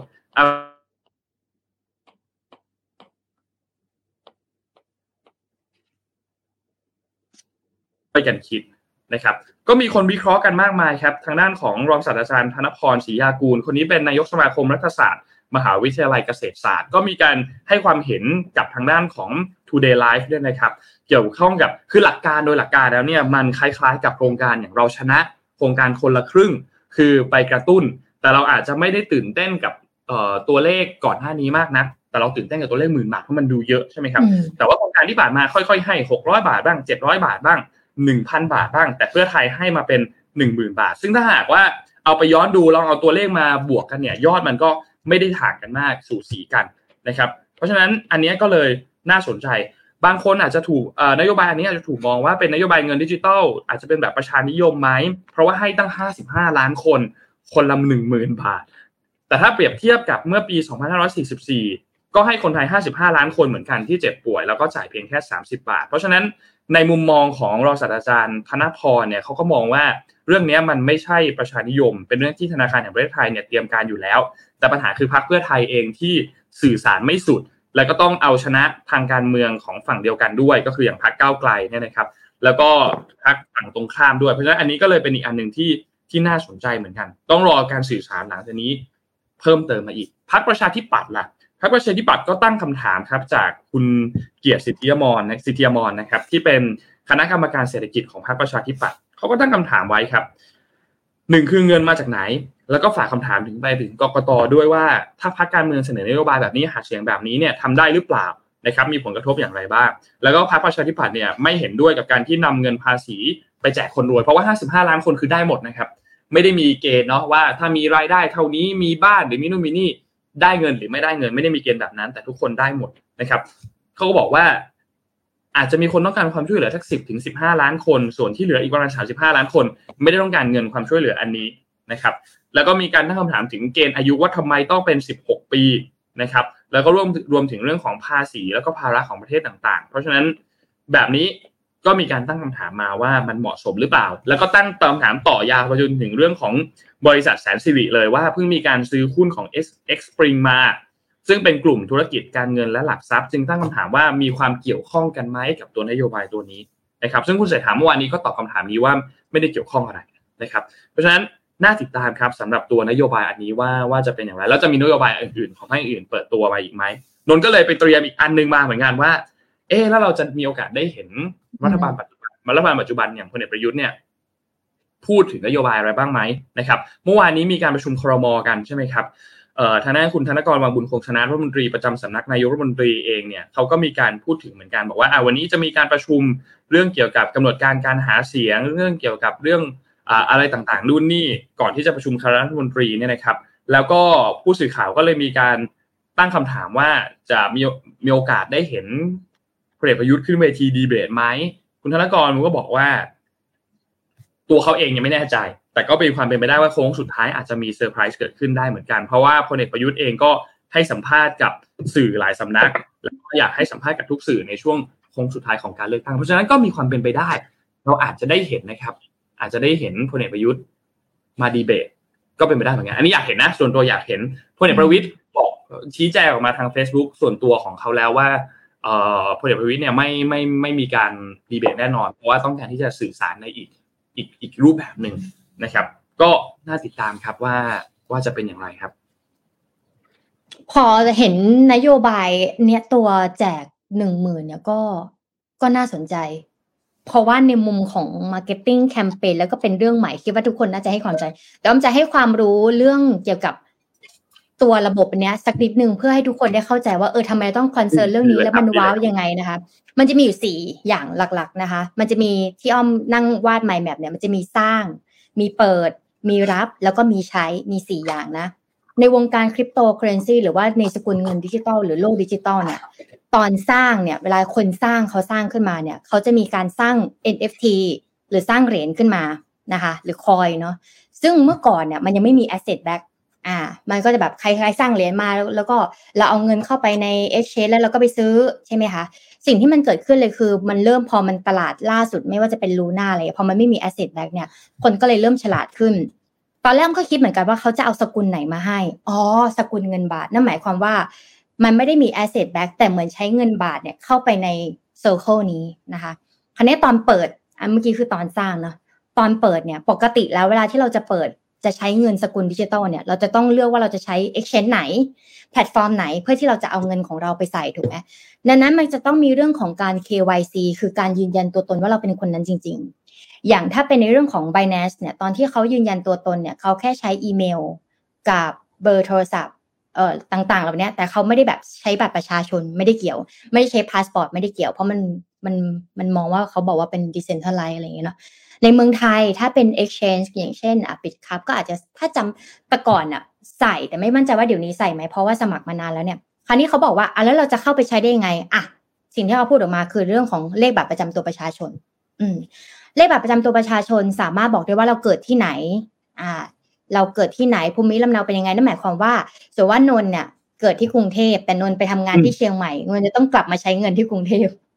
อ่าใช่ต้องเป็นแบบอ่าถูกไหมถูกปะนั่นหมายความว่าเราจะต้องมีการเดินทางอ่ามีการเดินทางเพื่อมาใช้เงินก้อนนี้ และนั่นหมายความว่าแอปพลิเคชันนั้นน่ะมันจะต้องระบุได้ว่าเลขบัตรประจำตัว 13 หลักนี้ลนขึ้นต้นได้หนึ่งเพราะว่าเป็นกรุงเทพลงท้ายด้วยเท่านี้คุณจะต้องใช้เลย ขอบเขตเท่านี้เท่านั้นนั่นหมายว่าในแอปนั้นเนี่ยมันจะขึ้นร้านค้า ที่มันระบุเลยว่าจะต้องมีร้านนี้ถูกไหมถ้ามองในเรื่องของการใช้ใช่ใช่ใช่หรือเราอาจจะโอนเงินแบบพร้อมเพย์อ่า พร้อมเพย์ในละแวกนี้มีป้าลงทะเบียนหรือยังถ้าป้าลงทะเบียนแล้วป้าจะอยู่ในแอปนี้นะเดี๋ยวเราโอนเงินให้ผ่านไอ้ budget หนึ่งหมื่นบาทนี้นะคะอันนี้ตอนเปิดใช้งานเนี่ยอ่าตอนแรกปกติการเปิดใช้งานแล้วต้องใช้ Exchange หรือว่าแพลตฟอร์มเนาะก็คิดอยู่เหมือนกันว่า เออคุณป้าผู้สูงอายุเดี๋ยวเขาจะใช้ได้หรือเปล่าจะใช้กันเป็นไหมอะแต่พออ้อมเออเขาจะใช้กันเป็นไหมยังไงหรือหรือ KYC ยังไงไหม ซึ่งพอเขาบอกว่าเป็นแอปพลิเคชัน ก็อาจจะมีความเป็นไปได้ว่า อ๋อ แอปพลิเคชันก็คงน่าจะทำให้มัน friendly แหละ เหมือนหมอพร้อมอย่างเงี้ย คือเริ่มจากง่ายๆ แล้วค่อย develop ไปเรื่อยๆ ค่อยมีฟังก์ชันปุ่มต่างๆ เข้ามาอย่างเงี้ยค่ะ ตอนรับครับเมื่อกี้ยกตัวอย่างไปแล้ว นนท์จะใช้กับคุณป้าแถวบ้านที่เปิดร้านค้า อ่า ในโซน 4 กิโลเมตรนั่นหมายความว่ามันต้องมีการยืนยันตัวตนทั้งฝ่ายผู้ใช้แล้วก็ผู้รับเงินนะคะ และอันสุดท้ายก็คือเอ่อการอันนี้ก็เห็นอีกอันหนึงก็เป็นน่าน่าอันนี้ก็โลเพลเหมือนกันว่า ถ้าภายในระยะเวลาหกเดือนตอนนี้เดือนสี่เนอะหกเดือนก็คือเดือนสิบหรือเดือนเจ็ดหรือ หรือถ้าเราจะใช้เงินน่ะ เราอาจจะใช้ไม่ทันปีใหม่ มันอาจจะหมดเวลาอ๋อไม่ไม่เสียก่อนตัวตัวตัวปะตัวนโยบายคิดว่ากว่ากว่าจะจัดตั้งรัฐบาลเนี่ยนนท์คิดว่าน่าจะนู่น เดือนเจ็ดเดือนแปดกว่าจะจัดตั้งรัฐบาลได้นะ แล้วก็นโยบายเนี่ยคาดว่าน่าจะออกที่ที่จากที่เขาได้ยินสัมภาษณ์มาคือต้นปีหน้า Q1 Q1 2024 น่าจะเป็น Q1 2024 ก็ยังใช้ได้อยู่ เพราะว่าถ้ามันเกิดเหตุการณ์แบบนี้เกิดขึ้นนั่นหมายความว่า การขนส่งการเดินทางเพื่อไปเบิกใช้เงิน budget หนึ่งหมื่นนี้ถูกไหมแล้วก็ละแวกใกล้เคียงก็อยากอยากให้มันเห็นนะว่ามันจะเป็นอย่างนั้นจริง ๆ หรือเปล่า คือฟาวอืมซาวเสียงกันแล้วกำลังคิดอยู่ว่าเมื่อเออในแต่ละเหตุการณ์มันจะเกิดอะไรขึ้นอะไรก็อะลองดู ไม่ลองไม่รู้อืมอืมอืมต้องลองดูเอต้องอลองดูว่ามันจะว่ามันจะเป็นยังไง ใช่รู้รู้สึกว่าอีกอันหนึ่งคือใช้บัตรประชาชนก็ได้เหมือนกันมั้งครับ ใช้บัตรประชาชนก็ได้เหมือนกัน แต่ว่าสุดท้ายเราก็ต้องรอดูว่าพอนโยบายนี้มันออกมาปุ๊บรูปแบบการใช้สำหรับใครบางคนที่ไม่ได้มีสมาร์ทโฟน ไม่ได้ใช้สมาร์ทโฟน ใช้บัตรประชาชนในการยืนยันแทน แล้วก็สแกนหน้าแทนได้ไหมอะไรเงี้ยมันก็คงมีมีวิธีการอื่นๆ เพิ่มเติมขึ้นมาเนาะแล้วก็อ๋ออีกอันหนึ่งที่มันจะมีเรื่องครับเดี๋ยวนนท์พูดก่อนก็ได้ครับโอเคได้ครับมีคอมเมนต์หนึ่งพูดน่าสนใจ มันจะเป็นเหมือนตอนเป๋าตังค์ไหม เพราะว่ามีร้านค้าบางร้านที่ไม่เข้าร่วมโครงการ เพราะว่าโดนภาษีเยอะ สรุปมีเงินอืมแต่ว่าไม่มีที่ใช้ อันนี้ก็เป็นอีกหนึ่งปัญหาที่ที่พูดกันมานานแล้ว แล้วก็พยายามที่จะให้ ทุกคนน่ะเข้าระบบให้ได้มากที่สุดเนาะ เพราะว่าการการที่การที่คนเข้ามาอยู่ในระบบให้ได้เยอะเนี่ย ก็หมายความว่ารัฐบาลเองก็มีข้อมูล ถ้าเขาจะส่งนู่นส่งนี่อะไรไปให้ หรือว่าให้สิทธิสิทธิ์อะไรต่างๆ เนี่ยมันก็จะง่ายมากขึ้น เพราะว่าเขามีข้อมูลทุกคนมากขึ้นเนาะแต่ว่าอันนี้ก็ก็อาจจะต้องหา อาจจะเป็นอินเซนティブไหมให้คนที่ยังไม่ได้เข้าพยายามที่จะให้เข้า คนที่ยังไม่ได้เข้าให้เข้า เพื่อที่จะหาข้อมูลนู่นนี่อะไรให้มีดีเทลมี Data อะไรต่างๆ ให้มันเยอะขึ้น เนาะอันนี้ก็ก็เป็นอีกจบหนึ่งที่ที่สำคัญมากๆเหมือนกันสำหรับรัฐบาลอืมแต่โนว่าเขาก็ทำได้ ก่อนหน้านี้ที่ทำมานะ ก็ทำได้ดีประมาณหนึ่งนะ อย่างแอปเป๋าตังค์พวกโครงการคนละครึ่ง โครงการอืมเราชนะนู่นนี่ต่าง ๆ อะ มันก็ทำให้เหมือนปูพื้นของเดทให้คนมีความเข้าใจตัวแอปพลิเคชันมากขึ้น ให้เข้าใจวิธีการใช้สมาร์ทโฟนกับการกับ ตัวแอปพลิเคชันของภาครัฐมากขึ้นโนคิดว่าอืมมันเหมือนปูทางมาก่อนหน้านี้แล้วประมาณหนึ่งเหมือนกันอืมเมื่อกี้พี่ออฟจะพูดอะไรมุคมรับหนึ่งมุมหนึ่งก็คือต้องขอบคุณโควิด ที่ทำให้ทุกคนน่ะใช่ใช่ได้กลับมาใช้ดิจิตอลก็มากขึ้นไม่ว่าจะเป็นการเปิดเป๋าตังค์เลย ลองจินตนาการถ้าเราอยากจะ drive เทคโนโลยีในบ้านเรา แล้วอยากจะให้ทุกคนเข้าถึงอะ มันก็จะมีคนที่เข้าถึงได้แล้วก็เข้าถึงไม่ได้ไงคนที่มีความรู้ใช้แอปเก่งก็เข้าได้ คนที่ไม่มีความรู้เป็นคุณป้าอาจจะ ใช้ไม่ได้ไงซึ่งตอนโควิดเนี่ยอันเนี้ยมันเลยทำให้เราจุดเริ่มต้นอันนี้ แล้วก็อีกก้อนหนึ่งก็คือเรื่องของบล็อกเชนเพราะเวลาที่เราจะใช้ คือตอนแรกกำลังคิดอยู่ว่าตัวเอ่อถ้าเราเป็น coin หรือว่าสกุลเงินดิจิตอลเนี่ยโอเคมันต้องใช้บล็อกเชนเพราะมันเป็น decentralized มันไม่มีการให้แบบคนอื่นมาสวมรอยแทนหรืออะไรเงี้ยแต่พอมันเหมือนเป็นแอปพลิเคชันเนาะผ่านสกุลเงินบาทอย่างเงี้ยไม่มี asset back ก็ใช้เงินบาทของเราอะก็เลยคิดว่ามันจำเป็นต้องใช้บล็อกเชนขนาดนั้นเลยเหรอ แต่อาจจะเป็นเรื่องของความปลอดภัย อ่ากับเรื่เรื่อองงของการยืนยันตัวตนเงื่อนอะไขไรอย่างไหมเงี้ยที่สามารถใส่เงื่อนไขอืมไปในไปไปในตัวเขาเรียกว่าอะไรจะเรียกว่าโทเค็นก็ได้ จะเรียกว่าเงินดิจิตอลก็ได้ หรือเปล่าที่สามารถใส่เงื่อนไขไปได้เลยว่าต้องใช้ภายในกรอบเวลาเท่านี้ แล้วก็ต้องใช้ในระยะสี่กิโลเมตรจากบ้านเท่านี้อะไรเงี้ยอ๋อ แต่อีกมุมหนึงอาจจะเป็นอย่างนี้ก็ได้ค่ะ อาจจะไม่ได้ใช้เงินบาทในตอนนั้น อาจจะเป็นเหรียญ เพราะว่าจะให้เกิดการหมุนเวียนภายในเหมือนเราทำธุรกิจเนาะอยู่ดีเนี่ยถ้าเราจะเอาเงินของเราอะไปลงทุน เพื่อให้เกิดก้อนนี้ขึ้นมา อาจจะยากก็ทำเป็นคอยขึ้นมาก่อนเลย หมุนเวียนก่อนแล้วค่อยใช้เงินรัดในการแบบค่อยต้อนทีละไตรมาสอีกทีมันเหมือนกันอ่าจะเป็นอย่างนั้นก็ได้อื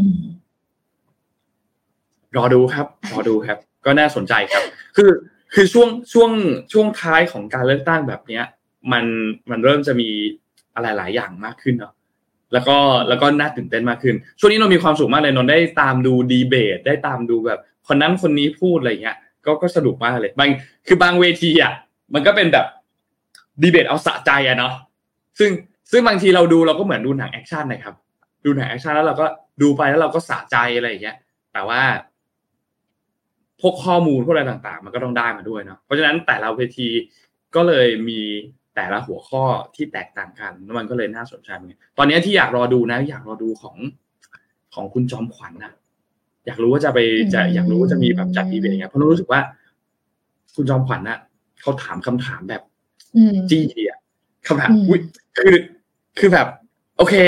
สมมติว่าถ้าเราเป็นพิธีกรในการถามคำถามอะเราก็คงมีคำถามที่อยากจะถามประมาณนึงอะแต่พอมัน conversation มันไปต่อเรื่อยๆไปต่อเรื่อยๆดีเบตมัน go on ไปเรื่อยๆแล้วว่ามันจะมีบางคำถามที่แบบ ต้องเป็นคนนี้เท่านั้นถึงสามารถที่จะถามคำถามนี้ได้เออที่จะกล้าถามคำถามนี้อะไรอย่างเงี้ย หรือแม้แต่ว่า objective ของการถามอะเออเราก็ถามได้ ถ้าต้องการ objective อันเนี้ย แต่เขาออกแบบคำพูดที่มันดีกว่า ที่ทำให้คนถูกถามไม่รู้สึก offense มากเกินไปแล้วสามารถที่จะตอบมาได้ในแบบที่คนฟังอยากที่จะฟังอะไรเงี้ยเอออันนี้ก็เป็นอีกหนึ่งสกิลหนึ่งที่ที่น่าสนใจครับพี่อ้อมมีมี PR ครับ อ๋อพี่อ้อมพูดก่อนได้ครับของพี่อ้อมมันพี่อ้อมว่าการดีเบตอะ มันเป็นการให้เรารู้ว่าคนนั้นน่ะ รับมือกับสติได้ดีหรือเปล่าใช่ใช่ใช่ปกติแล้วอะ ถ้าเราจะเป็นคนทำงานจริง ๆ อะ เราจะสามารถตอบได้ แต่ถ้าเราท่องสคริปต์มาเนี่ย มันจะรวน อะและการดีเบตอะมันเหมือนมันเล่นกับอารมณ์ มันเล่นกับการพูดการอะไรเพื่อกระตุ้นให้แบบ เราตะเลิดอะจิตเราตะเลิดพอเราจิตเราตะเลิดอะมันจะแบบตอบตอบไม่ ตอบละอะครั้งแรกตอบแบบนี้ครั้งหลังทำไมตอบไม่เหมือนเดิมอะไรเงี้ย มันคือถ้าเราไม่ได้ซ้อมหรือเราทำจริง ๆ อะ มันจะสรวนการดีเบตอะ มันก็เลยเป็นจุดที่ให้ทุกคนให้ความสนใจ ครับอ่านนบอกว่าพี่อ้อมแป๊บหนึ่งนะบอกว่าโปรโมทเหรออ่าใช่ใช่กำลังดูว่าพี่พี่หลุดประเด็นอะไรไปหรือเปล่าใช่พี่หลุดประเด็นข่าว PRไม่ใช่เป็น Moon Forum พี่อ้อมเจอไหมทุกคนฟังเจอแล้ว ฝากฝากฟังก่อนนะคะ ก่อนอ้อมเบลอเองค่ะ Mission to the Moon นะคะ Forum 2023 เป็นครั้งแรกเนาะที่เราจัดเนาะก็จะเป็นเรื่องของอย่างที่เราต้นรายการไปเนี่ย เราพูดในเรื่องของว่าเออ speaker มีใครบ้าง แต่จริงแล้วเนื้อหาของคอนเทนต์เนี่ยว่าน่าสนใจ เพราะมันเป็นเรื่องของ work life แล้วก็ improvement คือการที่เราพัฒนาตัวเองในเรื่องของการทำงาน และการที่เราพัฒนาตัวเองในเรื่องของการใช้ชีวิต ต้องบอกก่อนว่าเราอะอยากจะเป็นคนเก่งและทำงานได้ดีเนี่ยแต่อีกอันนึงที่เราจะต้อง balance ก็คือเรื่องของการใช้ชีวิตนั่นเองนะคะมันเลยเป็น concept ที่เรียกว่า work life improvement พัฒนาทักษะชีวิตการทำงานในวันนี้ให้ดีกว่าเดิมนะคะอย่างที่เราพอรู้กันแล้วค่ะว่าในโลกการทำงานในปัจจุบันเนี่ยมันมีการเปลี่ยนทิศทางอยู่ตลอดเวลาทั้งเรื่องของการเปลี่ยนแปลงทางเศรษฐกิจ ที่เกิดขึ้นทั่วโลกนะคะ การมาของเทคโนโลยี การพัฒนาอย่างก้าวกระโดดของ AI ที่ทำให้หลายปีที่ผ่านมาเนี่ยแรงงานของเราเนี่ยมีความผันผวนสูงเนาะมีการ lay off ของพนักงานเยอะนะคะ แล้วก็การสร้างความกังวลให้กับคนทำงานอย่างมาก มันอย่าง Mission to the Moon เนี่ยเราจะพูดเรื่องนี้บ่อย แล้วก็เลยรู้สึกว่า อันนั้นเราก็ต้องทำอันนี้เราก็ต้องตาม อันนั้นเราก็ต้องคอยดูตลอดเวลาบางทีเนี่ยมันเยอะเกินไปแล้วเรา ต้องมานั่ง prioritize ว่าอะไรที่มันด่วนสำคัญ และไม่ด่วนไม่สำคัญที่เราต้องจัดการนะคะ วันนี้เนี่ยก็เลยจะมาประชาสัมพันธ์นะคะ ในงาน Mission to the Moon Forum ปีนี้นะคะในเรื่องของ work life improvement นะคะ พัฒนาชีวิตทักษะและการทำงานในวันนี้ให้ดีกว่าเดิม อีเวนต์ใหญ่ครั้งแรกนะคะของ Mission to the Moon นะคะ ที่จะนำ speaker แถวหน้าของประเทศไทยกว่า 20 ท่าน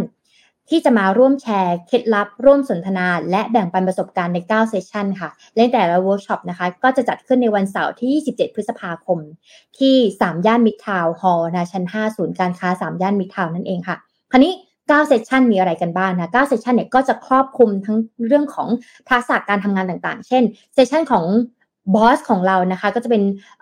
the power of communication พลังแห่งการสื่อสารการสร้างแรงบันดาแรงบันดาลใจนะคะ session ที่เกี่ยวกับทักษะของการเป็นผู้นำ leading across generation นะคะการเป็นผู้นำของคนยุคใหม่ให้ทันสมัยนะคะ โดยคุณจรีพรจารุกรสกุลนะคะ ผู้นำหญิงแห่ง WHA Group นะอันนี้อ้อมตามพี่คนนี้มานานมากตั้งแต่แรกๆนะปลื้มนะคะ session ที่จะพาทุกคนไปเข้าใจเกี่ยวกับทักษะการสร้างปฏิสัมพันธ์ใน ในรูปแบบ the art of networking นะคะพัฒนาทักษะการปฏิสัมพันธ์ การเจริญเติบโตในหน้าที่การงานกับพี่โจธนานะคะ แล้วก็จากคุณเล้งด้วยนะคะ สิริวัตรวงจารุกรนะคะ จาก MF I เอ่อจาก MFEC นั่นเองค่ะ หรือว่า MFEC นั่นเองนะแล้วก็มีการสิ่งที่เราจะพลาดไม่ได้เลยนะคะ คือเซสชันนี้ในเรื่องของการสนทนาหาธรรม เพราะว่ามีคนคอมเมนต์มาว่าสนทนาหาธรรมเมื่อไหร่จะทำอีกนะคะ เราลองไปดูรายการสดกันไหมสนทนาหาทำ on stage ค่ะนะคะทำอย่างไรไม่ให้แรงงานไทยไหลออกนอกประเทศนะคะ กับสามขาประจำในรายการสนทนาหาธรรมนะคะ ที่จะคุณสามข่าวประจำชอบคำนี้มากเลยที่จะคุ้นหน้าคุ้นตาของที่พี่ MDR เป็นอย่างดีนะคะ เพราะว่าไม่ว่าจะเป็นบอสของเรานะคะ พี่แท็ปรวิศ หาญอุตสาหะพี่ปิ๊กนะคะเอ่อ แล้วก็มีพี่โทมัสนะคะที่จะมาพร้อมกับอีกหนึ่งแขกรับเชิญสุดพิเศษนะคะ อย่างคุณสรกลนะคะอดุลยานนท์หนุ่มพี่หนุ่มเมืองจันนั่นเองนะคะที่จะมาชวนทุกคนเนี่ยเข้ามาร่วมวงสนทนาหาธรรมกันแบบสดๆบนเวทีค่ะ นอกจากนี้นะคะยังมี 4 Exclusive Workshop นะคะที่ร่วมด้วยนะที่ว่าจะเป็นเรื่องของการเห็นทีมงานนะคะ คือล่าสุดก็เห็นทีมงานได้บอกเหมือนกันนะว่าเวิร์กช็อปนี้เนี่ยโซเอาทุกเวิร์กช็อปแล้วนะคะ ถ้าใครไม่อยากพลาดบัตรเข้างานเนี่ยก็ต้องรีบซื้อแล้วนะคะ เพราะว่ารอบบัตร Early Bird เนี่ยจะเปิดขายถึงวันที่ 24 เมษายนนี้เท่านั้น ถ้าจะเอาเงินเอ่อไปเที่ยวเนี่ยก็ลองเผื่อเงินสำหรับเข้างานนี้ด้วยจะได้มาอัปเดตและจะได้มาเจอกันนะคะ ซึ่งตอนนี้ค่ะ บัตร Early Bird นะคะอยู่ที่ราคา 2,200 บาท จากราคาเต็ม 2,500 บาทนะคะ แล้วก็ตอนนี้เนี่ยยังมีโปรโมชั่นพิเศษ เพราะว่าบอสของเรานะคะ พี่แท็บเนี่ยจะปล่อยหนังสือเล่มใหม่ ถ้าใครได้ซื้อบัตร Early Bird คู่กับหนังสือ ก็จะได้หนังสือเมื่อโลกเสียงดังเกินไปด้วยนะคะ เป็นเล่มใหม่ล่าสุดจากบอสของเรานะคะจะอยู่ที่ราคาประมาณทั้งหมดเนี่ย 2,500 บาทนะคะ จากเดิม 2,920 บาทนั่นเองค่ะ ซื้อบัตรได้ที่ไหน ซื้อบัตรได้ที่ Zip Event นะคะ หรือสามารถกดลิงก์ในคอมเมนต์ที่สมมูลแปะไว้ได้เลยนะคะ ขอประทานโทษลืมอ่านว่าเรามีงานดีๆ ที่เราต้องบอกทุกคนเลยไปถึงแปดโมงกว่าโอเคใครยังไม่ได้ซื้อบัตรเข้าไปเลยนะฮะ เรียบร้อย วันที่ยี่สิบสี่เนาะถึงวันที่ยี่สิบสี่ถึงวันที่ยี่สิบสี่ early bird นะครับใช่บัตรนะ early bird ก็จะได้ราคาที่ถูกกว่า คิดว่าวันนี้น่าจะน่าจะครบถ้วนครับสำหรับข่าวสารกันในวันนี้ จริงๆยังไม่ได้อัปเดตเรื่องนายเมียเลย แต่ว่าโดยสรุปก็คือยังจับไม่ได้ แต่ระบุตัวได้แล้วว่าเป็นใคร แต่สุดท้ายแล้วเป็นทหารก็เลยไม่สามารถที่จะจับได้เลย ต้องต้องต้องแบบเหมือนขอคำอนุญาตจากผู้บังคับบัญชาหรืออะไรสักอย่าง ซึ่งก็ทำให้กระบวนการจับมันก็เลยยังยัง ยังไม่ได้ ซึ่งก็หลังจากที่ระบุตัวตนได้เรียบร้อยแล้ว แล้วก็ระบุผู้ต้องหาตามหมายสารเนี่ยนะครับ ในความผิดเรื่องของการนำข้อมูลอันเป็นเท็จเข้าสู่ระบบเนี่ยนะครับ ซึ่งอันนี้ก็ต้องต้องรอติดตามดูว่า จะจับได้ไหมนะครับ ว่าจะเป็นอย่างไร แต่ว่าต้องรอดูว่าหน่วยงานที่ทำข้อมูลหลุด อย่างอันนี้เขาเขาพูดถึงแต่ว่าหลุดมาจากตัวแอปพลิเคชันหมอพร้อมใช่ไหมครับ หน่วยงานที่รับผิดชอบก็คือกระทรวงสาธารณสุขเพ ราะฉะนั้นกระทรวงสาธารณสุขควรจะต้องถูกปรับถูกดำเนินคดีหรือเปล่า จากการที่เขาทำข้อมูลหลุด ถ้าต่างประเทศเขามีนะครับ ต่างประเทศมีนะครับ การที่ทำข้อมูลหลุดแบบนี้เนี่ย แล้วเขาต้องไปดูเลยว่าหลุดมาจากหน่วยงานไหนหน่วยงานนั้นก็ก็จะต้องถูกปรับนะครับ ถูกแบบมีบทลงโทษอะไรต่างๆ ไปแบตแบตกล้องนนหมดนะฮะสักครู่หนึ่งนะฮะแต่ว่าเขาเขาเขาก็ต้องมีการ มีการจัดการเรื่องนี้ให้เหมาะสม เพราะไม่งั้น ไม่งั้นถ้าข้อมูลมันหลุดอีก หรือว่ามีปัญหาแบบนี้อีกขึ้นมาอีกเนี่ย มันก็จะวนๆแบบเดิมคนก็จะไม่ได้รู้สึกว่าแบบ เออ มันเป็นเรื่องใหญ่มากซึ่งจริงๆแล้วมันเป็นเรื่องใหญ่มากเลยครับ อันเนี้ย มันเป็นเรื่องใหญ่มากนะการที่ข้อมูลระดับ เยอะขนาดนี้ห้าสิบห้าล้านอันนี้โอ้โห มันไม่ไม่ไม่ใช่เรื่องเล็ก ๆ เลยนะครับ แต่ว่าสุดท้ายแล้วก็อ่าอืม เออ คือขอโทษที่ขัด คือมันไม่มันไม่ควรจะเกิดขึ้น แล้วการที่มันเกิดขึ้นมันควรจะแก้ให้เร็ว เออ คือ สมมติว่ายิ่งแบบว่า เอ้ยเป็นทหารหรือว่าเป็นแบบว่าเป็นนางพยาบาลที่อยู่ในกรมอนามัยหรืออะไรอย่างเงี้ย มันไม่ควรจะเกิดขึ้นอะ อืม เพราะว่ายิ่งเป็นทหารแล้วจัดการช้า มันทำให้รู้เลยว่า ตัวคุณเองก็แบบทำให้ประชาชนไม่ไว้วางใจอะด้วย เออ เห็นด้วยมากครับ เออ คือแค่กรอกข้อมูลไปอะอย่างตอนนั้นคุยกับพี่เอ็มในรายการพี่เอ็มบอกว่าเนี่ยลองกรอกบัตรประชาชนนะเฮ้ยมันขึ้นมาหมดเลย แล้วลองจินตนาการว่าถ้าเกิดข้อมูลเหล่านี้มันไม่ได้อยู่แค่ในไทยนะมันไปต่างประเทศมันจะเกิดอะไรขึ้น ครับ เออ มันเป็นเรื่องของแบบมันไม่ใช่ cybersecurity ที่แฮกเกอร์อยากจะมาแฮกระบบของเราและต้องการที่จะเปลี่ยนแปลงอะไรอย่างไม่ไม่มันคือคนภายในที่มาทำตรงนี้อะไรแล้วมันควรจะรีบจัดการให้เร็ว ไม่ใช่แบบ ต้องรอเซ็นอนุมัติ รอผู้บัญชาการอนุมัติเพื่ออะไรอย่างเงี้ยใช่แล้วเราเราสิ่งที่เพิ่งรู้เหมือนกันก็คือ ถ้าสมมุติว่าผู้ต้องหาเป็นทหาร จับเลยไม่ได้นะถ้าถ้าถ้ามีหลักฐานแล้วเขาทำผิดอะ จับเลยไม่ได้ แต่ต้องไปขอผู้บังคับบัญชาก่อน ให้ส่งตัวแล้วค่อยจับ ซึ่งซึ่งก็ก็ก็ก็ก็น่าคือ มันก็มีคำถามที่ถูกตั้งเยอะแบบแบบหมายถึงว่าอ๋อหรอมันเป็นแบบนั้นหรอ แล้วนอกจากนี้อย่างอย่างเคสอันนี้เนี่ยการที่จะจับจับทหารเนี่ยนะครับ ต้องต้องทำตอนวันธรรมดาด้วย เพราะว่าอะไรเพราะถ้าไปทำวันหยุด มันจะต้องมีการประสานนู่นนี่ ต้องรอให้เขากลับมาทำงานก่อนเป็นวันธรรมดากว่าเขาจะประสานนู่นนี่กว่าจะกลับมารู้หมดแล้วครับไปแล้วหนีไปแล้วไม่อยู่แล้วไปไหนต่อไหนกันแล้วก็ไม่รู้ คือ คือโนว่าอันนี้ก็ก็ก็เป็นอีกคำถามหนึ่งที่ที่คนอาจจะต้องตอบคำถาม หรือเราได้ข้อมูลมาแล้วเราเข้าใจผิดหรือเปล่าไม่รู้ว่าจริงจริงๆแล้วก็ก็จับไล่ไม่ต้องขออนุญาตแหละแต่ต้องมีการรายงานหรือเปล่าอันนี้ก็ไม่แน่ใจ เพราะว่ามันควรจะต้องเป็นอย่างนั้นเนาะอาจจะเป็นแบบนั้นก็ได้อาจจะต้องสามารถไปจับได้เลยจับได้เลย แต่ต้องรายงานแต่ยังไม่ออกสื่อด้วยอย่างเงี้ยอันนี้อันนี้ก็แต่ยังไม่ออกสื่อประมาณนั้น ต้องติดตามต้องติดตามกันดูอีกทีหนึ่งว่าว่าว่ายังไงแล้วสุดท้ายว่าแล้วจะสำเร็จไหมอะไรอย่างเงี้ยนะครับร วมถึงข้อมูลที่หลุดออกไปเนี่ยมันมากน้อยแค่ไหนด้วยเออลองจินตนาการดูไม่จำไม่ได้ว่าตอนที่เราใช้แอปพลิเคชันเนี้ยเราได้เซ็น PDPA ไหมไม่น่าจะได้เซ็นเพราะเนี่ยถ้าลองเซ็นเนี่ยเราสามารถฟ้องได้ ลองจินตนาการดูว่าคนห้าสิบห้าล้านคน ลุมไปฟ้องอาจจะเกิดอะไรขึ้นโอ้โหคุณเราได้เซ็นหรือเปล่า ตอบมาหน่อยสิ อยากรู้ไม่รู้หรือเราไม่ได้เซ็นหรือพลาดไม่แน่ใจ เอาละรอดูครับฝากไว้ให้คิสฝากไว้ให้คิสเดี๋ยวมันจะยาวลองดูครับ ลองดูครับ ลองดูครับอ่าวันนี้น่าจะประมาณนี้ครับ ครบถ้วนครับ ก็ยังไงส่งทุกท่านไปเที่ยวสงกรานกันนะครับ ช่วงวันหยุด 5 วันนี้นะครับ ก็ขอให้มีความสุขนะครับ ขอให้แข็งแรงและขอให้เดินทางกันอย่างปลอดภัย ไม่มีปัญหาไม่มีอุบัติเหตุอะไรนะครับ ก็ขับขี่กันอย่างระมัดระวังครับ ทั้งระวังตัวเองแล้วก็ระวังคนรอบข้างด้วยนะครับ เมาก็อย่าขับนะครับ เมาได้ครับไม่ผิดครับ หลายๆ คนช่วงเทศกาลแบบนี้เจอเพื่อนเจอครอบครัวเจออะไร ดื่มแอลกอฮอล์การสังสรรค์กันก็เป็นเรื่องปกตินะครับ แต่ว่าอย่าให้กระทบกับคนรอบข้างและที่สำคัญเคยคือ อย่าขับรถนะครับ ก็ขอให้มีความสุขกับช่วงเทศกาลสงกรานต์บ้านเรานะครับเราโอ้โหร้อนๆหนีด้วยเนาะไปเล่นน้ำน่าจะแบบสบายตัว เออร้อนร้อนมากช่วงนี้ร้อนมากเออเรามาระวังเรื่องฮิสโตรกด้วยนะครับ ก็ระมัดระวังกันด้วยนะครับ โอเค วันนี้ส่งทุกคนไปทำงานครับ ขอบคุณจากท่านผู้ฟังจากทุกๆ ช่องทางเลยครับ Facebook Clubhouse YouTube นะครับขอบคุณทุกคนมากๆนะครับ แล้วพบกันใหม่อีกครั้งหนึ่งในวันอังคารหน้าเลยนะครับ วันอังคารที่สิบแปดนะครับเจอกันที่วันอังคารที่สิบแปดเลยนะครับ วันนี้เราขอสองคนลาไปก่อนครับ สวัสดีครับ สวัสดีค่ะ Mission Daily Report start your day with news you need to know